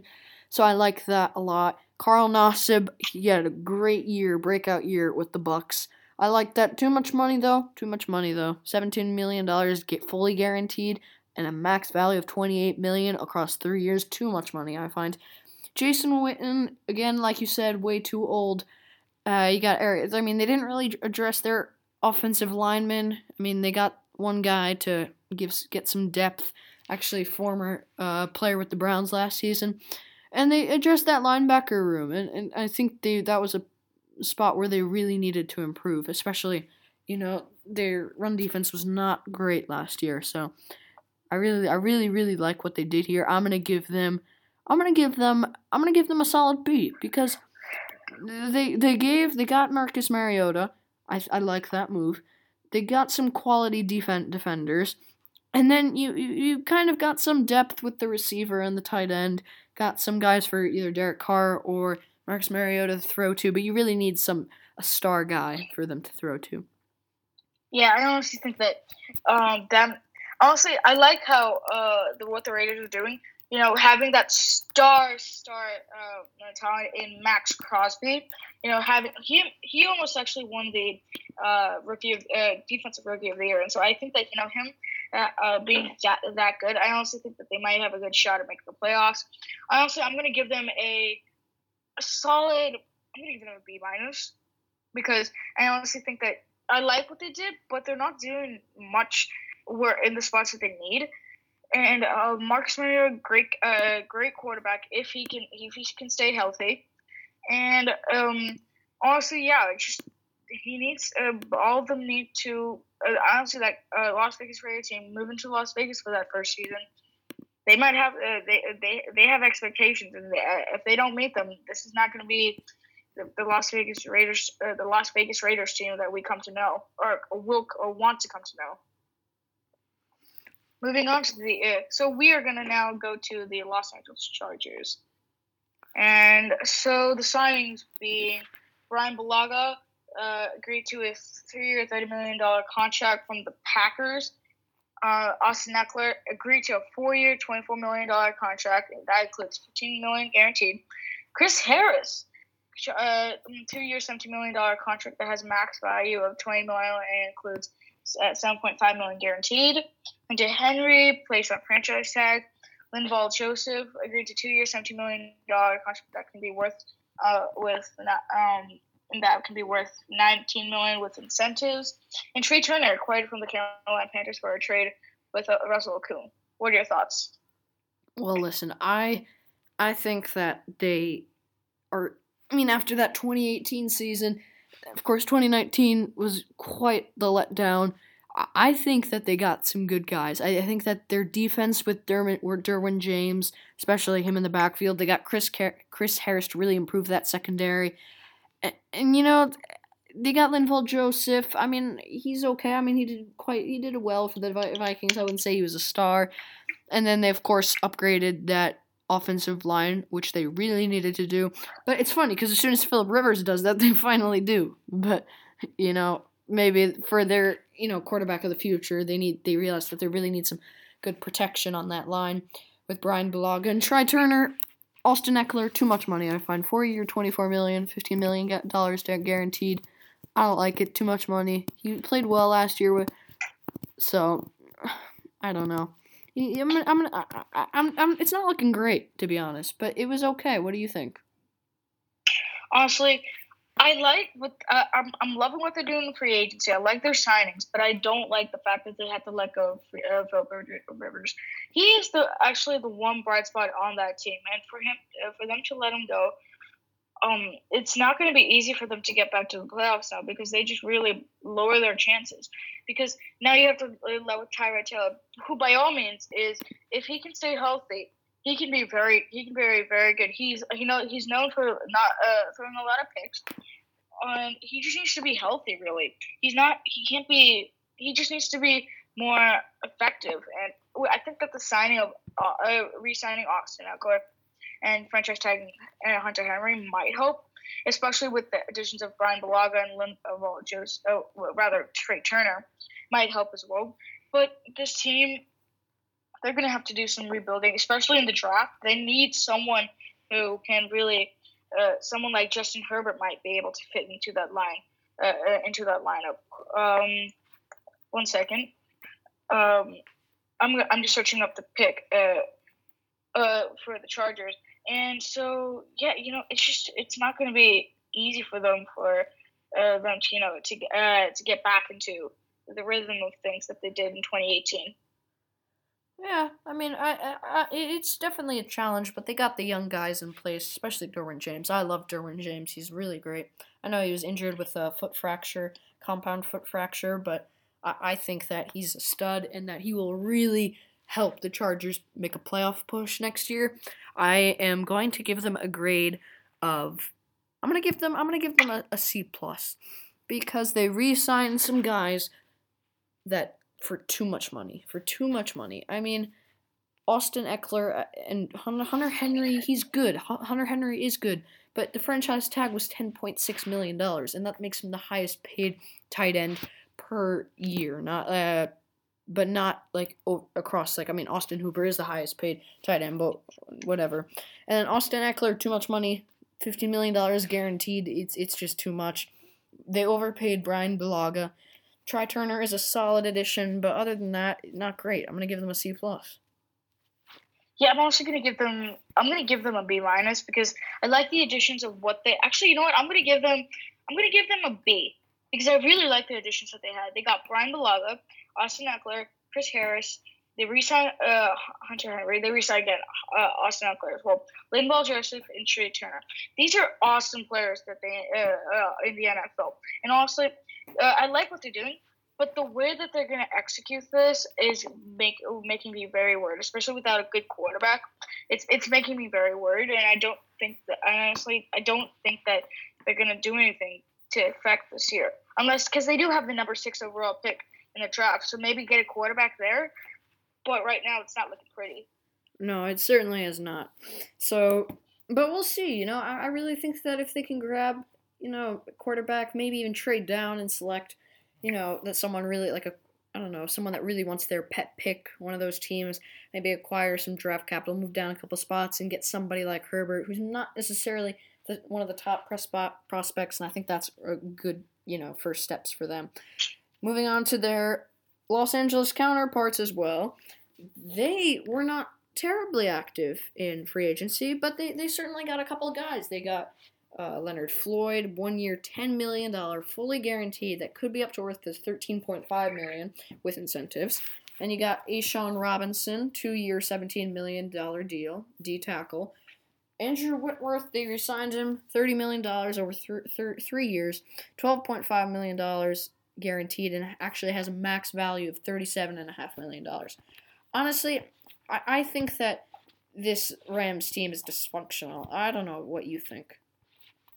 Honestly, I I I really like what they thought. I thought they were going to actually make the playoffs and honestly have a Super Bowl appearance, uh, maybe another Super Bowl appearance next year, uh, uh, this year. But apparently not so because right now this uh, and they they missed the playoffs. Um, Sean McVay had like he didn't have the same season that he had in his um second uh, in his uh, season going to the Super Bowl. And so right now, only signing uh, is now re-signing Austin Blythe, uh, re-signing Andrew Whitworth, signing Leonard uh, Floyd and uh, A'Shawn Robinson. These are all good players, but they, right now what uh, they need is us uh, some uh, weapons on offense.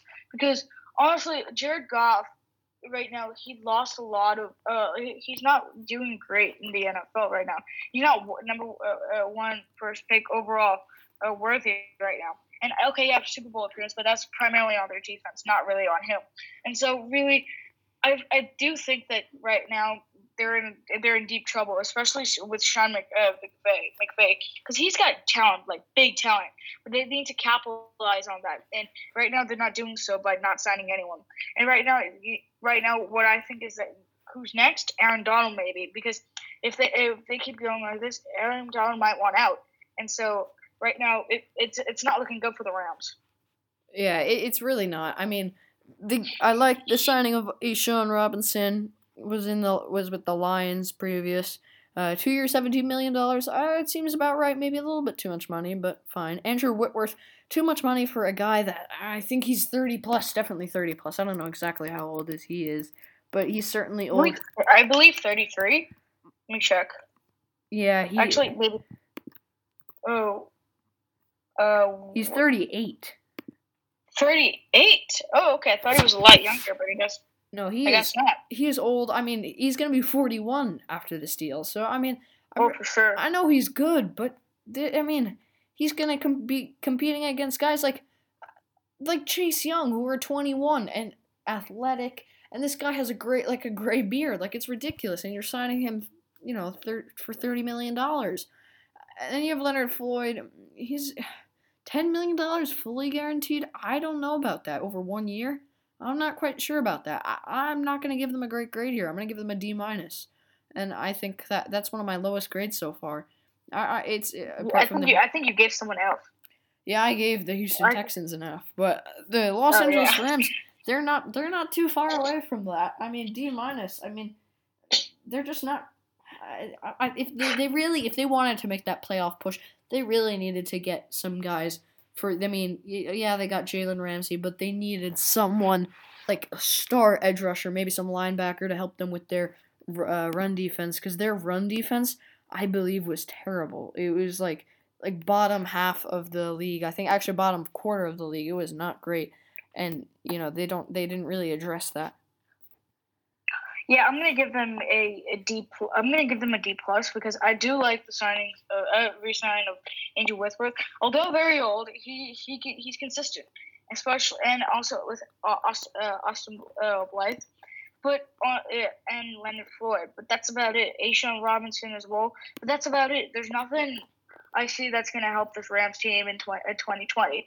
And right now, that's just I don't I don't know. I just I I'm very uncertain about this team going into the future. No, I definitely agree. All right, going to the Miami Dolphins, and man, this this team, this winners team of the offseason. Sorry. I said winners of the offseason, I'm telling you. Oh yeah, big time. Probably one of the best teams to get in the offseason uh, that they signed. And so we're gonna go down the list. We've got Adrian Colbert signed one year, one point seven seven five million dollars. Ereck Flowers, three year, thirty million dollars. That includes nineteen point nine five million dollars guaranteed. Conor Grugier-Hill signed with the Dolphins. Um, Jordan Howard signed two year, ten million dollar contract. Byron Jones, five year, eighty-two million dollars. That includes fifty-four million uh, guaranteed. Ted Karras, one year, four million dollars. Um, Shaq Lawson, three year, thirty million dollars. Emmanuel Ogbah, two year, fifty million. That includes seven point five million guaranteed. Landon Roberts signed with the Dolphins, and Calvin Van Noy, a four year, fifty one million dollar deal that includes thirty million guaranteed. Your thoughts? Well, uh, I certainly have a lot of thoughts because there's a lot of guys they signed. Uh, they oh yeah, big time. They certainly addressed that defense. I mean, th- their defense. I mean, it, it, it was not great. Like, let's be honest. I mean, gave up 135 yards per game rushing yards. That was 27th in the league. It just and they they they addressed that. They finally, you know, and I know that this is their big spending time. It, it, I mean, they had the most cap space in the league. They got Kyle Van Noy, a little bit too much money, but fine. Emmanuel Ogbah, Shaq Lawson, all guys to stop that run, and they needed that. And, and I am all about that run defense because once you get once you stop the run, the offense. I mean, the amount of times you run the ball, you just people get tired, and I I just find that once you stop the run you really shut down that offense. And I know everybody's about passing, uh, you know, in the NFL, but that that running the ball is something that teams do for comfort. And I think that once you take that away, it forces teams to get riskier. And so I, I really like what they did. Byron Jones, that's the, one of the signings I really don't like. Uh, surprisingly, eight, $54 million guaranteed. And then you have signing him for $82 million. That's $16 million a year over five years. I don't know. What do you think? It's it's it's okay. I, I think that they spent too much money on Byron Jones, but other than that, it's not bad. Honestly, I do. I I have mixed feelings really because I of number one. Let's if we just go down the list. Adrian Colbert again. Uh, um, roster spot. Ereck Flowers. If you just look at his history, he has not lived up to the expectation that you'd think he would. I mean, with the Giants, he he's just he's a living meme. He's not. He's ter- He's like just not great. And signing for thirty million in three uh, for three years, and that includes not almost twenty million a year. That's just I don't I don't I don't get that. Then you got Conor Grugier-Hill again roster spot. Jordan Howard, that's okay. I, I I like what they're doing there, but I honestly think that just doesn't make too much sense considering that you can get better running backs in this league. Byron Jones, I li- I like the trade because honestly Byron Jones, he he he still he's very young and he's still got lots to prove. And I also think that Byron Jones going to the Dolphins is might might just work out for him. Then you've got um, Ted Karras from the Pats going signing a one year, four million dollars. Then you got Shaq Lawson, three years, thirty million. He's he's very solid. He, uh, he helped the Bills go to, go again to the playoffs. Then you've got Landon Roberts signing with the Dolphins again, another Patriot. I almost forgot Emmanuel Ogbah, two year, $50 million. That includes $7.5 million guaranteed. That's all right. I, I, I, believe he was coming back from the Chief. He was coming from the Chiefs, who just won a Super Bowl. So I don't know. I, I think he's it's okay. Then we've got Kyle Van Noy. I specifically do not. I, I like the Kyle Van Noy trade, but I think that um, like again, like I'm saying, with most Patriots players leaving, he's not going to be the same player they w- was with the Belichick and, and, and that defense. Yeah, and that's what happens to a lot of Pat Patriots guys that go off and sign with other teams. They they they thrive in that Patriots system, but when they go off in the wild, they struggle. Oh, big time, yeah. I, I'm gonna give them. I'm gonna give the, the the I say the winners of the offseason in terms of quantity, not necessarily grade. I'm gonna give them a solid B. And I, I love throwing these B's around, but I, I really think that they, they, they overpaid some guys, but they I think they that was almost good in a way because they really needed this splash. I mean, this Miami Dolphins team, I mean, they was the joke of the NFL. I mean, it, it, Oh yeah. I mean, and uh, they, they didn't really focus so much on the offensive side of the ball, but maybe they'll address that in the draft. You know, get some quarterback. But honestly, I think you have it fine. I mean, Josh Rosen maybe not great, but Ryan Fitzpatrick. I think maybe you don't get a maybe you don't get a quarterback this year. Maybe you get star receiver. Maybe trade down. You know, acquire some draft capital, or maybe what you do you you take an offensive. Okay, first of all, I, I hate to interrupt you, but I also hate to break it to you. They're getting a wide receiver in the draft, specifically to attack Tagovailoa, because they got the number five pick. And honestly, I, I hate to break it to you, but they're going to get a wide receiver. They're, they're going to dump Fitz, whether, uh, whether you like it or not. Really? Because I what I think they could do, they could get a solid offensive tackle in at number five. Okay, maybe you pick up At Justin- number five, yes, at number five. uh, Okay, I don't know about that. and then maybe, maybe, maybe what you do is you pick up an offensive tackle and maybe you pick up a tight end or a receiver or somebody like for a second tight end for my with Mike Gesicki, or maybe you pick up Justin Jefferson with your 18th and 26th overall picks. I mean, they have DeVante Parker, but outside of that, not really any great players. I'm uh, in in the receiver room. So I don't know. Maybe you just wait. Maybe you just roll with, you know, Ryan Fitzpatrick, or you get somebody like Jordan Love at the end of the first round. I mean, the the pop the possibilities are endless, but I mean, and the speculations are endless too. But I really think that the Dolphins don't necessarily need to take and risk for ta- Tua Tagovailoa with the number five overall yeah, pick. especially coming off the off that injury. So I don't know. I'm I'm gonna give them a B. What about you? I am gonna give them a C plus because honestly, the signs that they have, they're just not. I, I don't see them. I just see a lot of them being just bust. Besides Byron Jones, who I thought that was a pretty darn good signing. I just again, uh, I think he was he was overpaid, especially with the signing of Ereck Flowers. I mean, uh, um, Kyle Van Noy. Th- these are just guys that thrive for the team that they were on. And honestly, I don't think that it's just going to work out for the Dolphins. I think that they spent a little much, too, a little bit too much money. All, all right, okay. C plus is a little too low for me, but you know, whatever floats your boat. Moving on to the Minnesota Vikings, losing their offensive coordinator, head coach of the Browns now, Kevin Stefanski, but they're still rolling with that same offense. I mean, they re-signed a fullback for th- three million dollars plus a year, for, uh, three million dollars plus per year. They got Michael Pierce for three years, twenty-eight million dollars max, eighteen million dollars guaranteed. Love that signing, but we'll talk about more of that later. Anthony Harris placed the fran- they placed the franchise tag on him. Could be traded though. I'm hearing rumors. Dan Bailey, they actually signed the kicker to it. Quite the contract, three year, ten million dollars with field goal percentage incentives. What do you think? Honestly, here's the deal. I I, I like um I like um what Mike Zimmer uh Mike Zimmer. He uh he's a good coach. What I don't like is what they're signing here. I mean, I don't see anything good here. I I, see- I see Dan Bailey and Anthony Harris. Dan Bailey, number one, is a kicker. Okay, he's a kicker. Then you- uh, he's not. He's just a kicker. And then you've got Anthony Harris, who what you're saying is he's here uh, might be traded. And then there's nothing else I see here that's pretty interesting that's going to really elevate this team. There's nothing that I see that's going to really help them. And so I'm I'm just I'm not really I'm not happy what they're doing. But at the same time, I like what they're where they are right now because right now they're in the playoff picture, and I, I like what they're doing.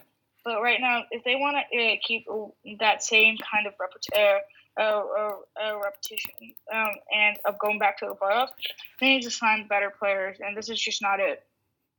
Well, listen, honestly, I think that they didn't sign enough guys on, and they better keep Anthony Harris. I mean, they lost Xavier Rhodes. They they're gonna lose Jefferson Griffen. Uh, I don't know, man. I mean, like they didn't really address their defense, and that was a huge part of their playoff run. I mean, yeah, they have the franchise tag Anthony Harris. Um, and those rumors are actually dying down now that there there are rumors with the Browns exploring a trade but the price was too high. Second rounder, they didn't want to do that, and they so they signed two other starting caliber safeties. Michael Pierce, I like that. I like Michael Pierce. I, I like what he did in Baltimore.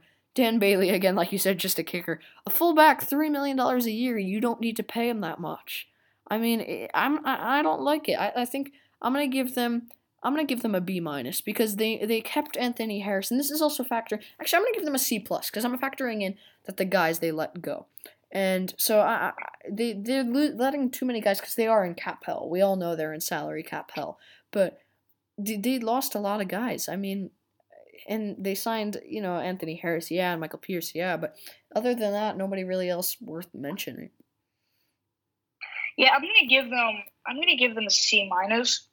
Actually, you know, let's go ahead and give them a D. I don't wow. like what they signed.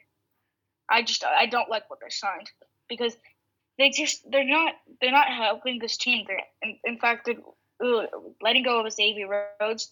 Um, and um, may, again, like you said, maybe losing on Everson Griffen. It's just not looking up, uh, looking good for them. So I'm going to give them a D. That's tough. That is tough. All right, moving on to my my New England Patriots. Oh boy, this was this was quite the off season. It was quite the off season. Why don't you tell them? Let, let me just go ahead. Let me just explain. We lost Tom Brady. Um, yeah, it, it was tough. It was very tough. Um, we lost a lot of good players on this team. Kyle Van Noy. Man, it, has it, been a hard off season for uh, after being uh, going just to the playoffs. I don't think we'll ever go back to the playoffs again. I'm just I'm hopeless right now. I'm I'm just so sad, really. Anyway, but who did they sign? Who did they sign? Okay, we uh, we signed Beau Allen, uh, um, signing a two-year deal worth up eight uh, eight uh, eight million. Damiere Byrd, wide receiver, one year deal worth 2.5 million. Brian Hoyer coming back for his third stint.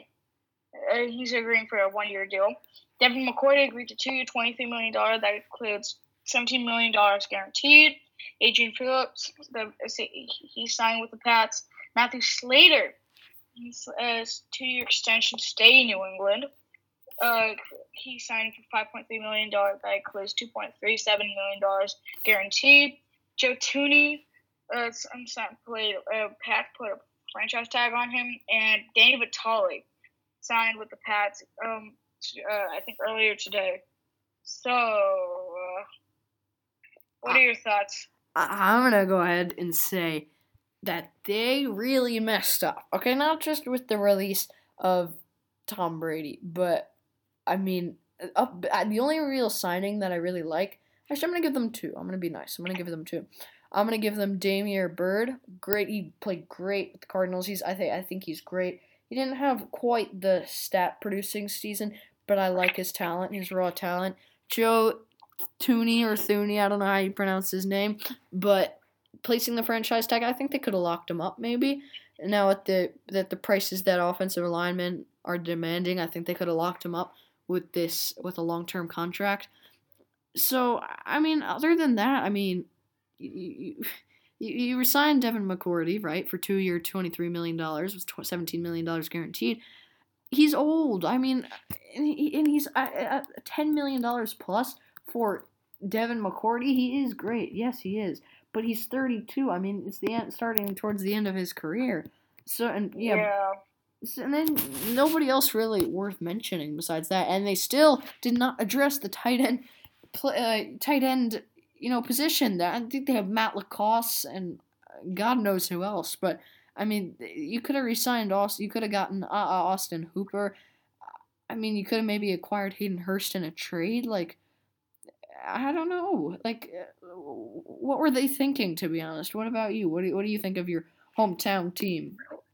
Oh boy, you know, I'm gonna go out on a limb and say, what the heck is Belichick doing? Yeah, okay, this is I guess what they're trying to do is after letting go of um Tom Brady, they're trying to re, uh, they're trying to rebuild. But what are you doing, letting go all these players, man? I mean, come on, get a grip. You're not you can't. Okay, Devin McCourty, that's it. That's all you have basically left from his team besides uh, Stephon Gilbert. What are you doing? I mean, this is this is unbelievable. What am I what am I seeing? I mean, I I don't understand. really to back up um uh, to back up uh, Tom Brady, you got Brian Hoyer, and what you have already is Jarrett Stidham. I mean, come on, guys, this is unreal. Now you and now you're sign, what? Why bother signing Matthew Slater? Okay, he's a team player. That's okay. That, I guess that's um, agreeable. Then you've got Devin McCourt. Yeah, I just don't get it. I don't know what the Pats are doing right now. Well, I, I'm just shell shocked. What are you gonna give them? What are you gonna give your favorite team? What's their grade? D minus right now. I, I just don't I don't like what they're doing. I, I think that I, I can't tell if Belichick's trying to make every Pats fan mad right now and letting go of Brady. Then you have to sign all these garbage players. Come on, I mean, come on now. I'm gonna give them a D plus. I'm gonna be a little lighter on that because I really like Damiere Byrd. I like Joe Thuney, and yeah. But other than that, Devin McCourty, fine, you signed him. That's not great. But other than that, really, nobody worth noting. And you still didn't address the tight end position. I mean, come on, whoever you're gonna throw to is gonna have nobody to throw to besides Julian Edelman, maybe Damiere Byrd, and uh, what is Mohamed Sanu. But you have no tight end. I mean, come on. It's ridiculous. Moving on to the New Orleans Saints they were not they were not terribly active, but they got some good guys. They got Drew Brees, two year, fifty million dollars. Taysom Hill, they placed a first round tender on him. A first round tender. Wow. I mean, no, I mean that pretty much makes him un. Uh, nobody's gonna sign him now. Then you signed Malcolm Jenkins, four year, thirty two million dollars. David Onyemata, Onyemata, you re-signed for three years, 27 million.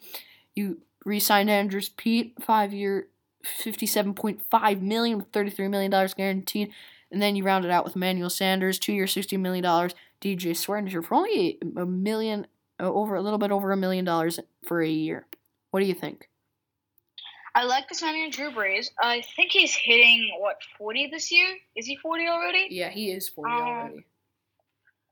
I think he's Uh, forty-one. Yeah, he is forty-one. Who am I kidding? He's forty-one uh, already. My God, just honestly, unreal player. He he's got talent right there. He's he is gonna he is gonna be playing way past his twilight years.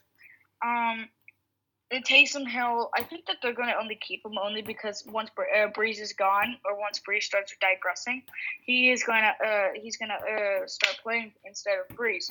And I think that's I think that's kind of a smart move, but also not very smart because they let go of Teddy B, who was honestly one of their best uh, uh, players throughout the year this year. Uh, after Brees went down with that hand injury, I think he was really good. I don't know why they had to let him go, but I guess they did. Malcolm Jenkins and DJ Smarter. Number one, Malcolm Jenkins, amazing player, amazing safety, a hard hitting safety from the uh, the Philadelphia Eagles. Uh, just honestly, I have no words for that trade. That is just a great trade on a great signing by the um, uh, by the New Orleans Saints, who really need help in that safety spot. They've got DJ Swinger, another guy with experience, and yeah, just they're just two good safety that are just going to help out with that team. Not to mention Emmanuel Sanders, uh, wide receiver, two two years, sixty million dollars. He was pretty. He was although his uh, numbers digressed last year, he, he can be pretty solid, and he's going to help Drew Brees, especially alongside um, um, um, Michael Thomas. Michael Thomas. Who am I kidding? Michael Thomas. Uh, he, that's really going to help out though, especially uh, and then uh, Andrus Peat re-signing, David Onyemata uh, re-signing, just a great um great uh, um free free agency for the New States. Your grade. Uh, my grade, I, I, I'm gonna give them. I'm gonna give them. Uh, I'm gonna give them a B minus because Malcolm Jenkins is old. He's gonna be 36 by the time this contract his contract expires.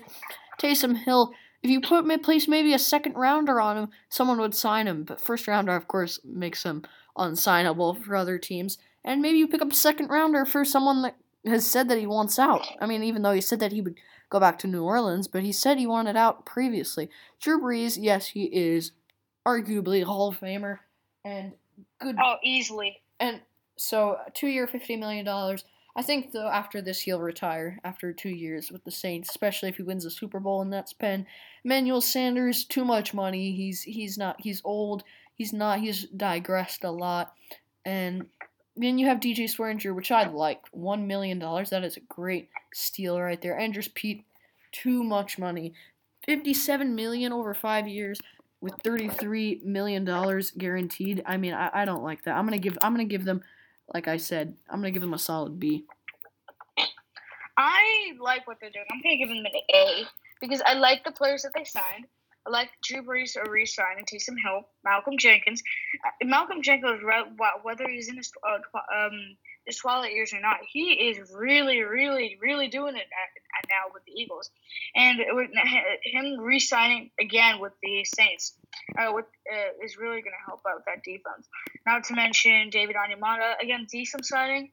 Uh, Peat, who is actually a very he's actually one of the best offensive linemen alongside um, what's uh, I think Armstrong. Um, one second. Uh, oh, never mind. Um, so yeah, he's been very he's been very good, and so I honestly think that this team might have a good shot at, at making the Super Bowl. But we always say that, you know, he never works out. So we'll have to see. I'm gonna give them an A during this off season. I think that's your first day. Oh, yeah, I guess I've been a, bit, a little bit hard on uh, other teams, so yeah, I'm gonna give this team an A. Wow, uh, I don't agree with you, but you know, whatever you say. Okay, moving on to the New York Giants, the G-man signing uh, James Bradberry, three years, forty-five million uh, dollar deal with thirty-two million guaranteed. Nate Ebner, a former Patriot, agreed to join the Giants. Kyler Fackrell, one year, four point six million dollars. Cam Fleming, tackle, signed with the Giants for one year deal for worth four, uh, $4 million. Blake Martinez, I think I said this earlier in the um, in the podcast. Where, yeah, you did. Uh, one, one of the linebackers, I think Christian Kirksey is going to back up uh, Blake uh, Martinez. I guess he's not anymore. He's going to be uh, one of the number one starters. As Blake Martinez is now a G-man, mm, signing three years, thirty million dollars. And you've got David Mayo, re-signed for three years, eight point four million dollars. Colt McCoy, quarterback, so, uh, agreeing with a deal uh, for a deal. I mean, Toilolo, uh, agreeing for, with a two year, uh, six point two million dollar with three point five million dollars guaranteed. Leonard Williams, team placed franchise tag on Williams. Your thoughts? So yeah, I mean, I like the signing of Leonard Williams, the franchise tag. Other than that, I don't like James Bradberry, the contract, the amount of money they're giving him. Blake Martinez, too much money. I, nothing really other than that that exciting. I'm gonna actually be very flat out. I think that I'm gonna give them a D minus. I'm just gonna flat out give them a D minus. I, I don't think that they signed out signed any guys worth the money that they gave him. Maybe Leonard Williams that franchise tag, but other than that, nobody really that like great. And Blake Martinez does not deserve ten million dollars a year. Yeah. Um. Here's the deal. I, li- I like actually what they're doing. I like how they're signing Blake Martinez. He, he was actually he was very solid, and he learned under Clay Matthews, who was used to be with the Packers, and he, he became a very solid uh, weapon in that defense. Then you've got Leonard Williams, who's again very solid. You've got David Mayer, who they're re-signing. He's going to be learn on Blake Martinez. Then you've got Kyle Fackrell. Then honestly, this team they might have a good shot. And uh, signing James Bradberry, they, they they paid him for a purpose. He he can he can play, and I honestly think that uh, he might be able to help out DeAndre ba- uh, Baker, who did not have a good season uh, uh, as a rookie. And so, honestly, I'm going to give them a solid B because uh, although they didn't sign many talented good players, they got some good uh, additions to the team. Well, that was a quick team little report there, but I, honestly, I think they didn't really do much. They signed a couple of guys, but other than that, just some depth moves. But I'm gonna stick to my D minus. I don't think they really did what really they needed to do in order to may, maybe make a playoff push or even get back in that playoff seeking direction. And now we're going to go over to the New York Jets, share the same, shares the same stadium as the Giants, and there's not really much to look at to be honest. Their biggest deal was George Fant, three years, $27.3 million.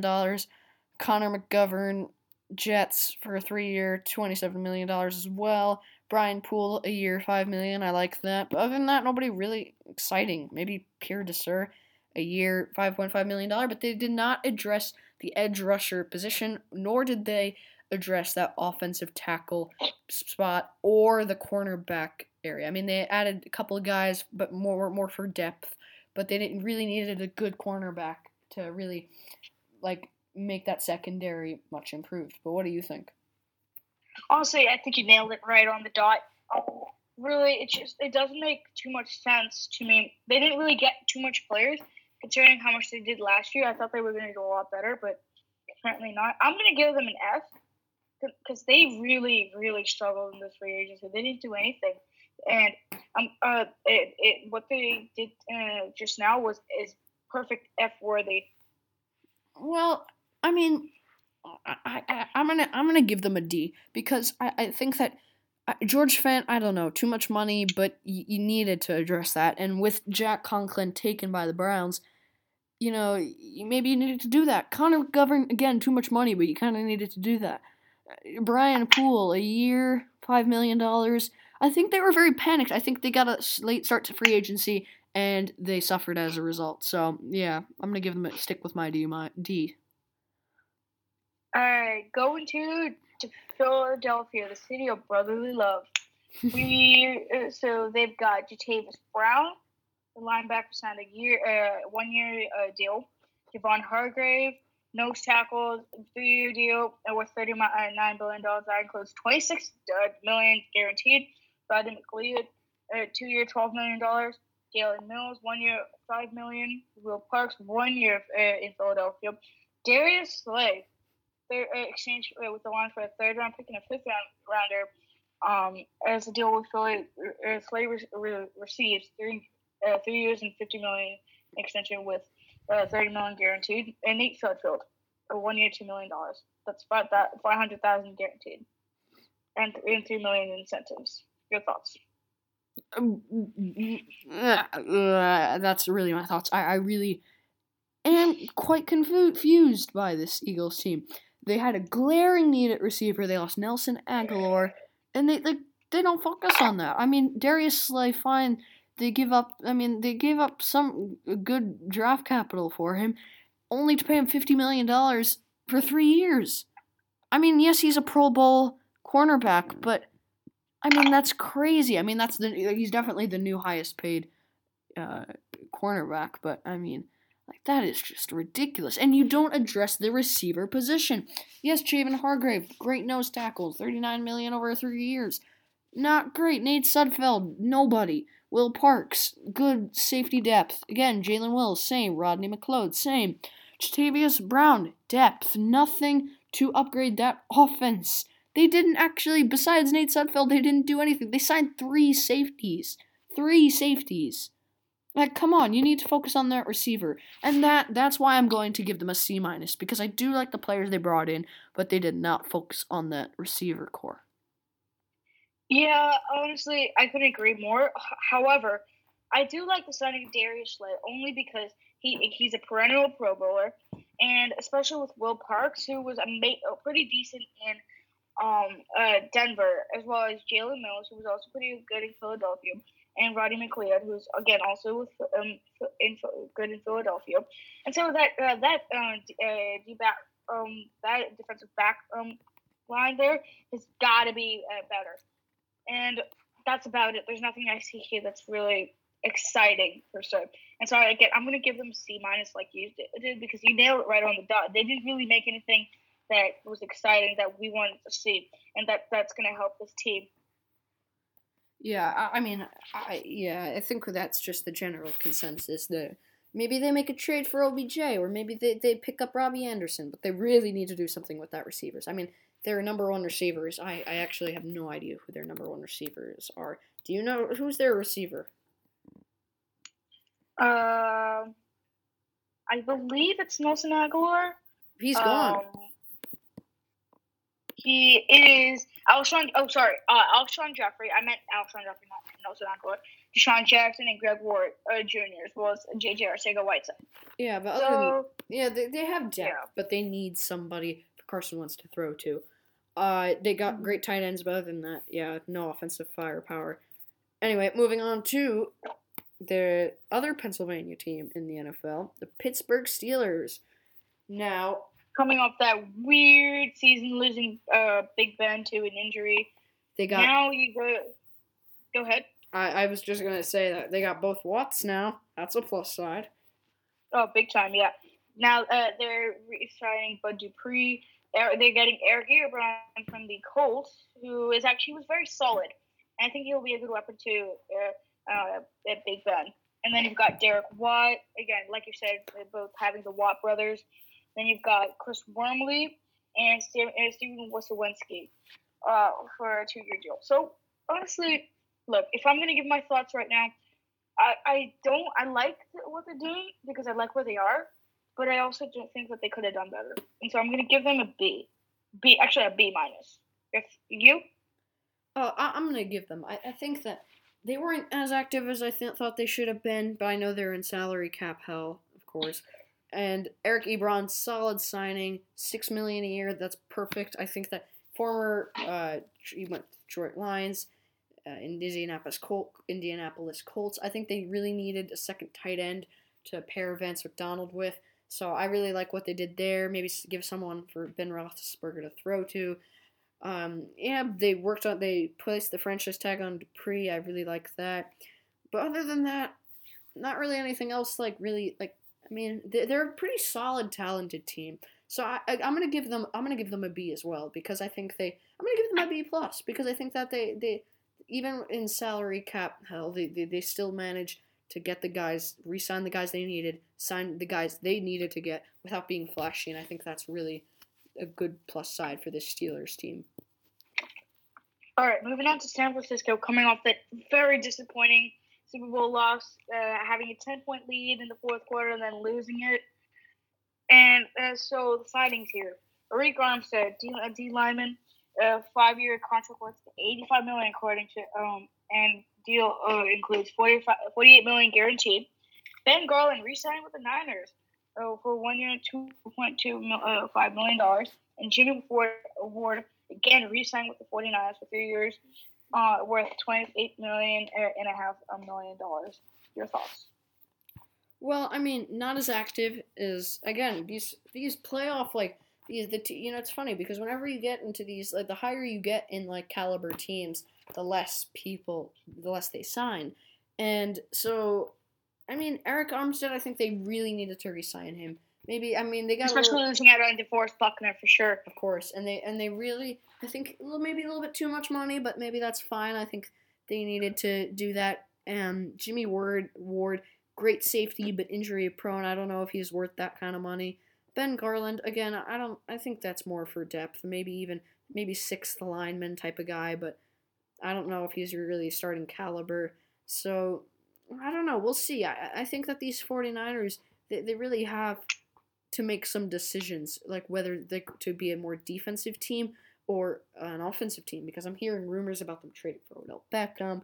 I'm hearing that they are maybe even letting go of Jimmy Garoppolo. I mean, I know that's you know that's surface now, but the thing is, they're they're kind of in this mix. They're either a defensive team, they're trading these guys away. I think they really need to just, you know, like to find a way to work on both, and I think that's where they're kind of struggling. I mean, they say that they're a defensive team, but then they focus more on the offense. So I, I it's interesting, but I'm gonna give them. I'm gonna give them. I'm gonna give them a C plus because they pushed a little bit too much with Jimmy Ward and Arik Armstead, but they did not address the offense as much as it should. They should have. Honestly, I think I'm gonna give them a C minus only because they didn't get anyone in free agency. They're just re-signing players, and right now, that's not what they what they really need is to make another super uh, playoff push, especially a Super Bowl push. Is right now they need to sign some wide receivers in that uh, on that team. Uh, after letting go of Manuel Sanders, they don't have anyone there to you know help uh, help out that wide receiver corps with Deebo Samuel. And so right now, I think that you know, what they need is for them to sign some wide receivers, really just keep that mm, uh, D line intact, and that they'll be uh, they'll be right on their way to another playoff appearance. And so I know I think that's what they they need, and that's what they should be focusing on. Yeah, I mean, I definitely agree with you. I but again, I think that they did get they did re-sign the players that they needed to, and I think that's why I'm going to give them a B minus. Moving on, Seattle Seahawks. Some of the one of the greatest games that they ha- that they played the 49ers and the Seahawks, both in week 10 and Oh week yeah, 17. that's a great rivalry right there. We're having in our hands for the next couple of years. Definitely. But again, 40 uh, Seahawks. Again, I'm, I'm just gonna I'm just gonna say it right here. I'm gonna give them a C plus because they did not they were not as active as they should have been. They needed to over they need to overtake these 49ers. And to do that you need to you need to I mean Jacob Hollister, I like that. He's a good tight end, plays second round tender, and if a team gives up that, I think it's good value to get a second rounder. Signing Greg Olsen. Seven million dollars? I don't see the need. I don't see the need to sign him, but fine. Jarran Reed, overpaid. Two year 23 million? I don't like that. Bruce Irvin signed. BJ Finney signed. All depth moves. Cedric Obig Ob Ogbuehi, I don't even know how to pronounce his name. But all these all these depth moves just to keep the roster going. I mean, it's it's it's it's it's it's ridiculous. Like just sign. You know that you need to make this push to get this to take the title of NFC Especially West. with the fact that uh, Jadeveon Clowney might want out. Exactly, and I think maybe they're maybe they're you need to re-sign him if I'm Seattle, but me but maybe not if if he's asking for twenty million, let him go. But yeah. Uh, yeah, I'm gonna give them. Uh, so listing out the players actually, uh, B.J. Finney, uh, two years, eight million dollars. Jake Hollister, second round tender. Bruce Irvin expected to sign with the Seahawks for a second stint. Cedric, uh, Cedric Ogbuehi, um, tackle uh, with the Seahawks. Uh, Greg Olsen signing from the Panthers for a seven million dollar deal, and Jarran Reed signed with uh, for a two-year, twenty-three million dollar contract. And so honestly, yeah, I, I, I am disappointed what the Seahawks are doing right now, but I'm also thinking, you know, they've got they've got a shot because um with uh, with the Seahawks, you know, they're they can they're pretty consistent. They know how to uh, they, they have um reached above uh, 500. Uh, I think almost every season with Pete Carroll, and so yeah, it's, I think they might work out for them. So I'm gonna give them uh, uh, uh for free agency wise, I'm gonna give them a uh I'm gonna give them a C plus. all right. Uh, I don't know. Moving on to Tampa Bay. Wow, well, well. Look who Brady went to. He went to Tampa. I, I I'm gonna just I'm you know what you know what I'm gonna say? I'm gonna give my first A of the day. You say, all right, yeah, go ahead. Talk your talk, walk your walk. Okay. So listen, they were signed. They placed the franchise tag on Shaquille Barrett. That is the smartest move that they could have done. And you know why? Because he that could it proves whether he that was just you know eh, just an out like just one and done season. Like if it was just an anomaly. But no, this the franchise tag gives gives him a chance to prove that he is up there with the elite defenders of the NFL. And it's it's oh, just oh yeah, sure. Tom Brady, self-explanatory. I don't care how much money you give him. He's the goat. Reassign him. Joe Haeg, depth move. Fine. Kevin Minter again, depth move. Jason Pierre-Paul, I don't know. Resign 27 million. That's what I'm not. That's like my least favorite move there. But I think that you this that Buccaneers defense, their run defense was the best in the league. But so maybe you wanted to re-sign him to keep that. Passing defense wasn't amazing, so they could really work on that in the draft, maybe pick up some cornerbacks or something. But honestly, I, I love this Buccaneers team. I think that they're they're definitely contenders for that wild card spot. I, I, I wouldn't say they're ready to take, overtake the Saints, but I'm man am I looking to Brees versus Brady's two times a year. Oh yeah, big time. Honestly, I think that you know uh, Brady signed with the Bucs. It's a good it's a good deal. But like we said earlier, what if he's not the uh, Brady that we think he is? Although he's the goat, maybe he's only fit with the Pats. Yeah. And so you never know. So what's your grade then? So honestly, I think I'm gonna give them. I'm gonna give them a B because I like what they're doing, but also um, I think the only good two signings that signings there are Shaq Barrett and uh, TB12. But Jason Pierre-Paul, he, he's never been really been the same. He's pretty. good- He's been consistent, but it, he's not the breakout player that they need. And so I'm gonna give them a B. Well, I'm sticking with my. I think they're winners of the offseason, along with the Dolphins. Anyway, moving on to the Okay. Tit- Anyway, moving on to the Titans. Now, first of all, 118 million dollars for Ryan Tannehill. What? That's ridiculous. And and Oh then yeah. you franchise tag Henry, smart move. I don't believe in paying uh, running backs big money for long contracts, and we've obviously seen that that does not work well We've seen Todd Gurley, we've seen Melvin Gordon. It just doesn't work out well. And you have Vic Beasley. I like that. A year for $9.5 million hasn't lived up to his, I believe, first round pick status. And so it's a good like redemption shot. Shot, give him a change of scenery. And so, to be honest, I, I like what they've done. Dennis Kelly returned to the team, three years, 20, $21 million. I'm gonna give them a solid B minus because that Ryan, T- I would have given them an, an A as long if, but that Ryan T- Tannehill signing drops it down to B minus. Your thoughts and your grade? I'm gonna give them an A minus because I like the Derrick Henry signing. I like the, the Ryan Tannehill signing because he can he can, he really showed flashes in Tennessee, and I really think that they can really uh, now with seven wild card spots they can move down and they really might have a shot to, uh, to go to the back to the Super Bowl if only they can get past Kansas City. I think that's the only hump there that they need to um, to overcome.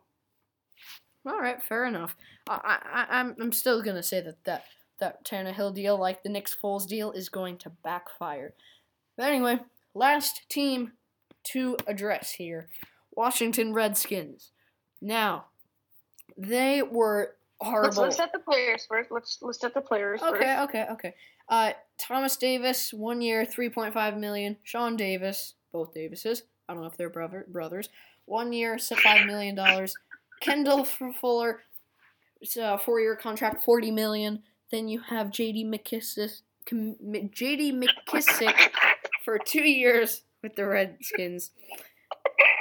Stop. Okay. Kevin Pierre-Louis, linebacker, three point four five million in a year. And then you franchise tag Brandon Scherff, and you get a good depth guard with Wes Schweitzer.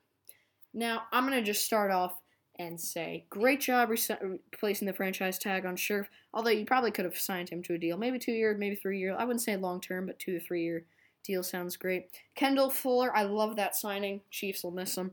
Thomas Davis, he I know he's shown flash, flashes, but he's old now, and it is he's kind of in not playing in his prime anymore. And then the rest of it, I find is just depth moves. So, eh, maybe not as active as I expected them to be. You know, with a rebuilding team. But your thoughts? Honestly, with the fact that they they're most likely for 99% sure they're going to get um, uh, Chase Young in the draft. I like what they, I like where they are, are right now. I think that you know if they can keep this up, if they can if they can find a way to push uh, pull everything together, they might have a shot of going to the playoffs. But right now, this free agency uh, going going back to free agency, everything it's, it's okay. I, I like what they're where they at, but right now they I think they just need a a, a little more of a push. So I'm gonna give them a B minus. All right. Well, to round it out, I'm gonna say the last grade of this episode. I'm also gonna give them a B minus, and I think that's that's a good note to end it on. Agreeing on a grade, B minus. I, I think I totally agree with what you're saying. Some smart decisions, but not some not so smart decisions. So I'm gonna give them a solid B minus. They, they they didn't quite do what they should have done, but they at least they did not go full on Houston Texans. So anyway, oh, thanks for tuning in to this podcast. Been a wild free agency, and we're gonna keep you updated with all the news. And maybe in, with the later episodes, we're gonna talk about the draft. We're gonna talk about predictions for the next season. We're even gonna talk about predicting trades and signings, like Jameis Winston. Where's he gonna go? I've heard many OBJ OBJ trade rumors. Could he be on the chopping block once again? Stay tuned. Thanks for listening for, to episode one of the NFL podcast.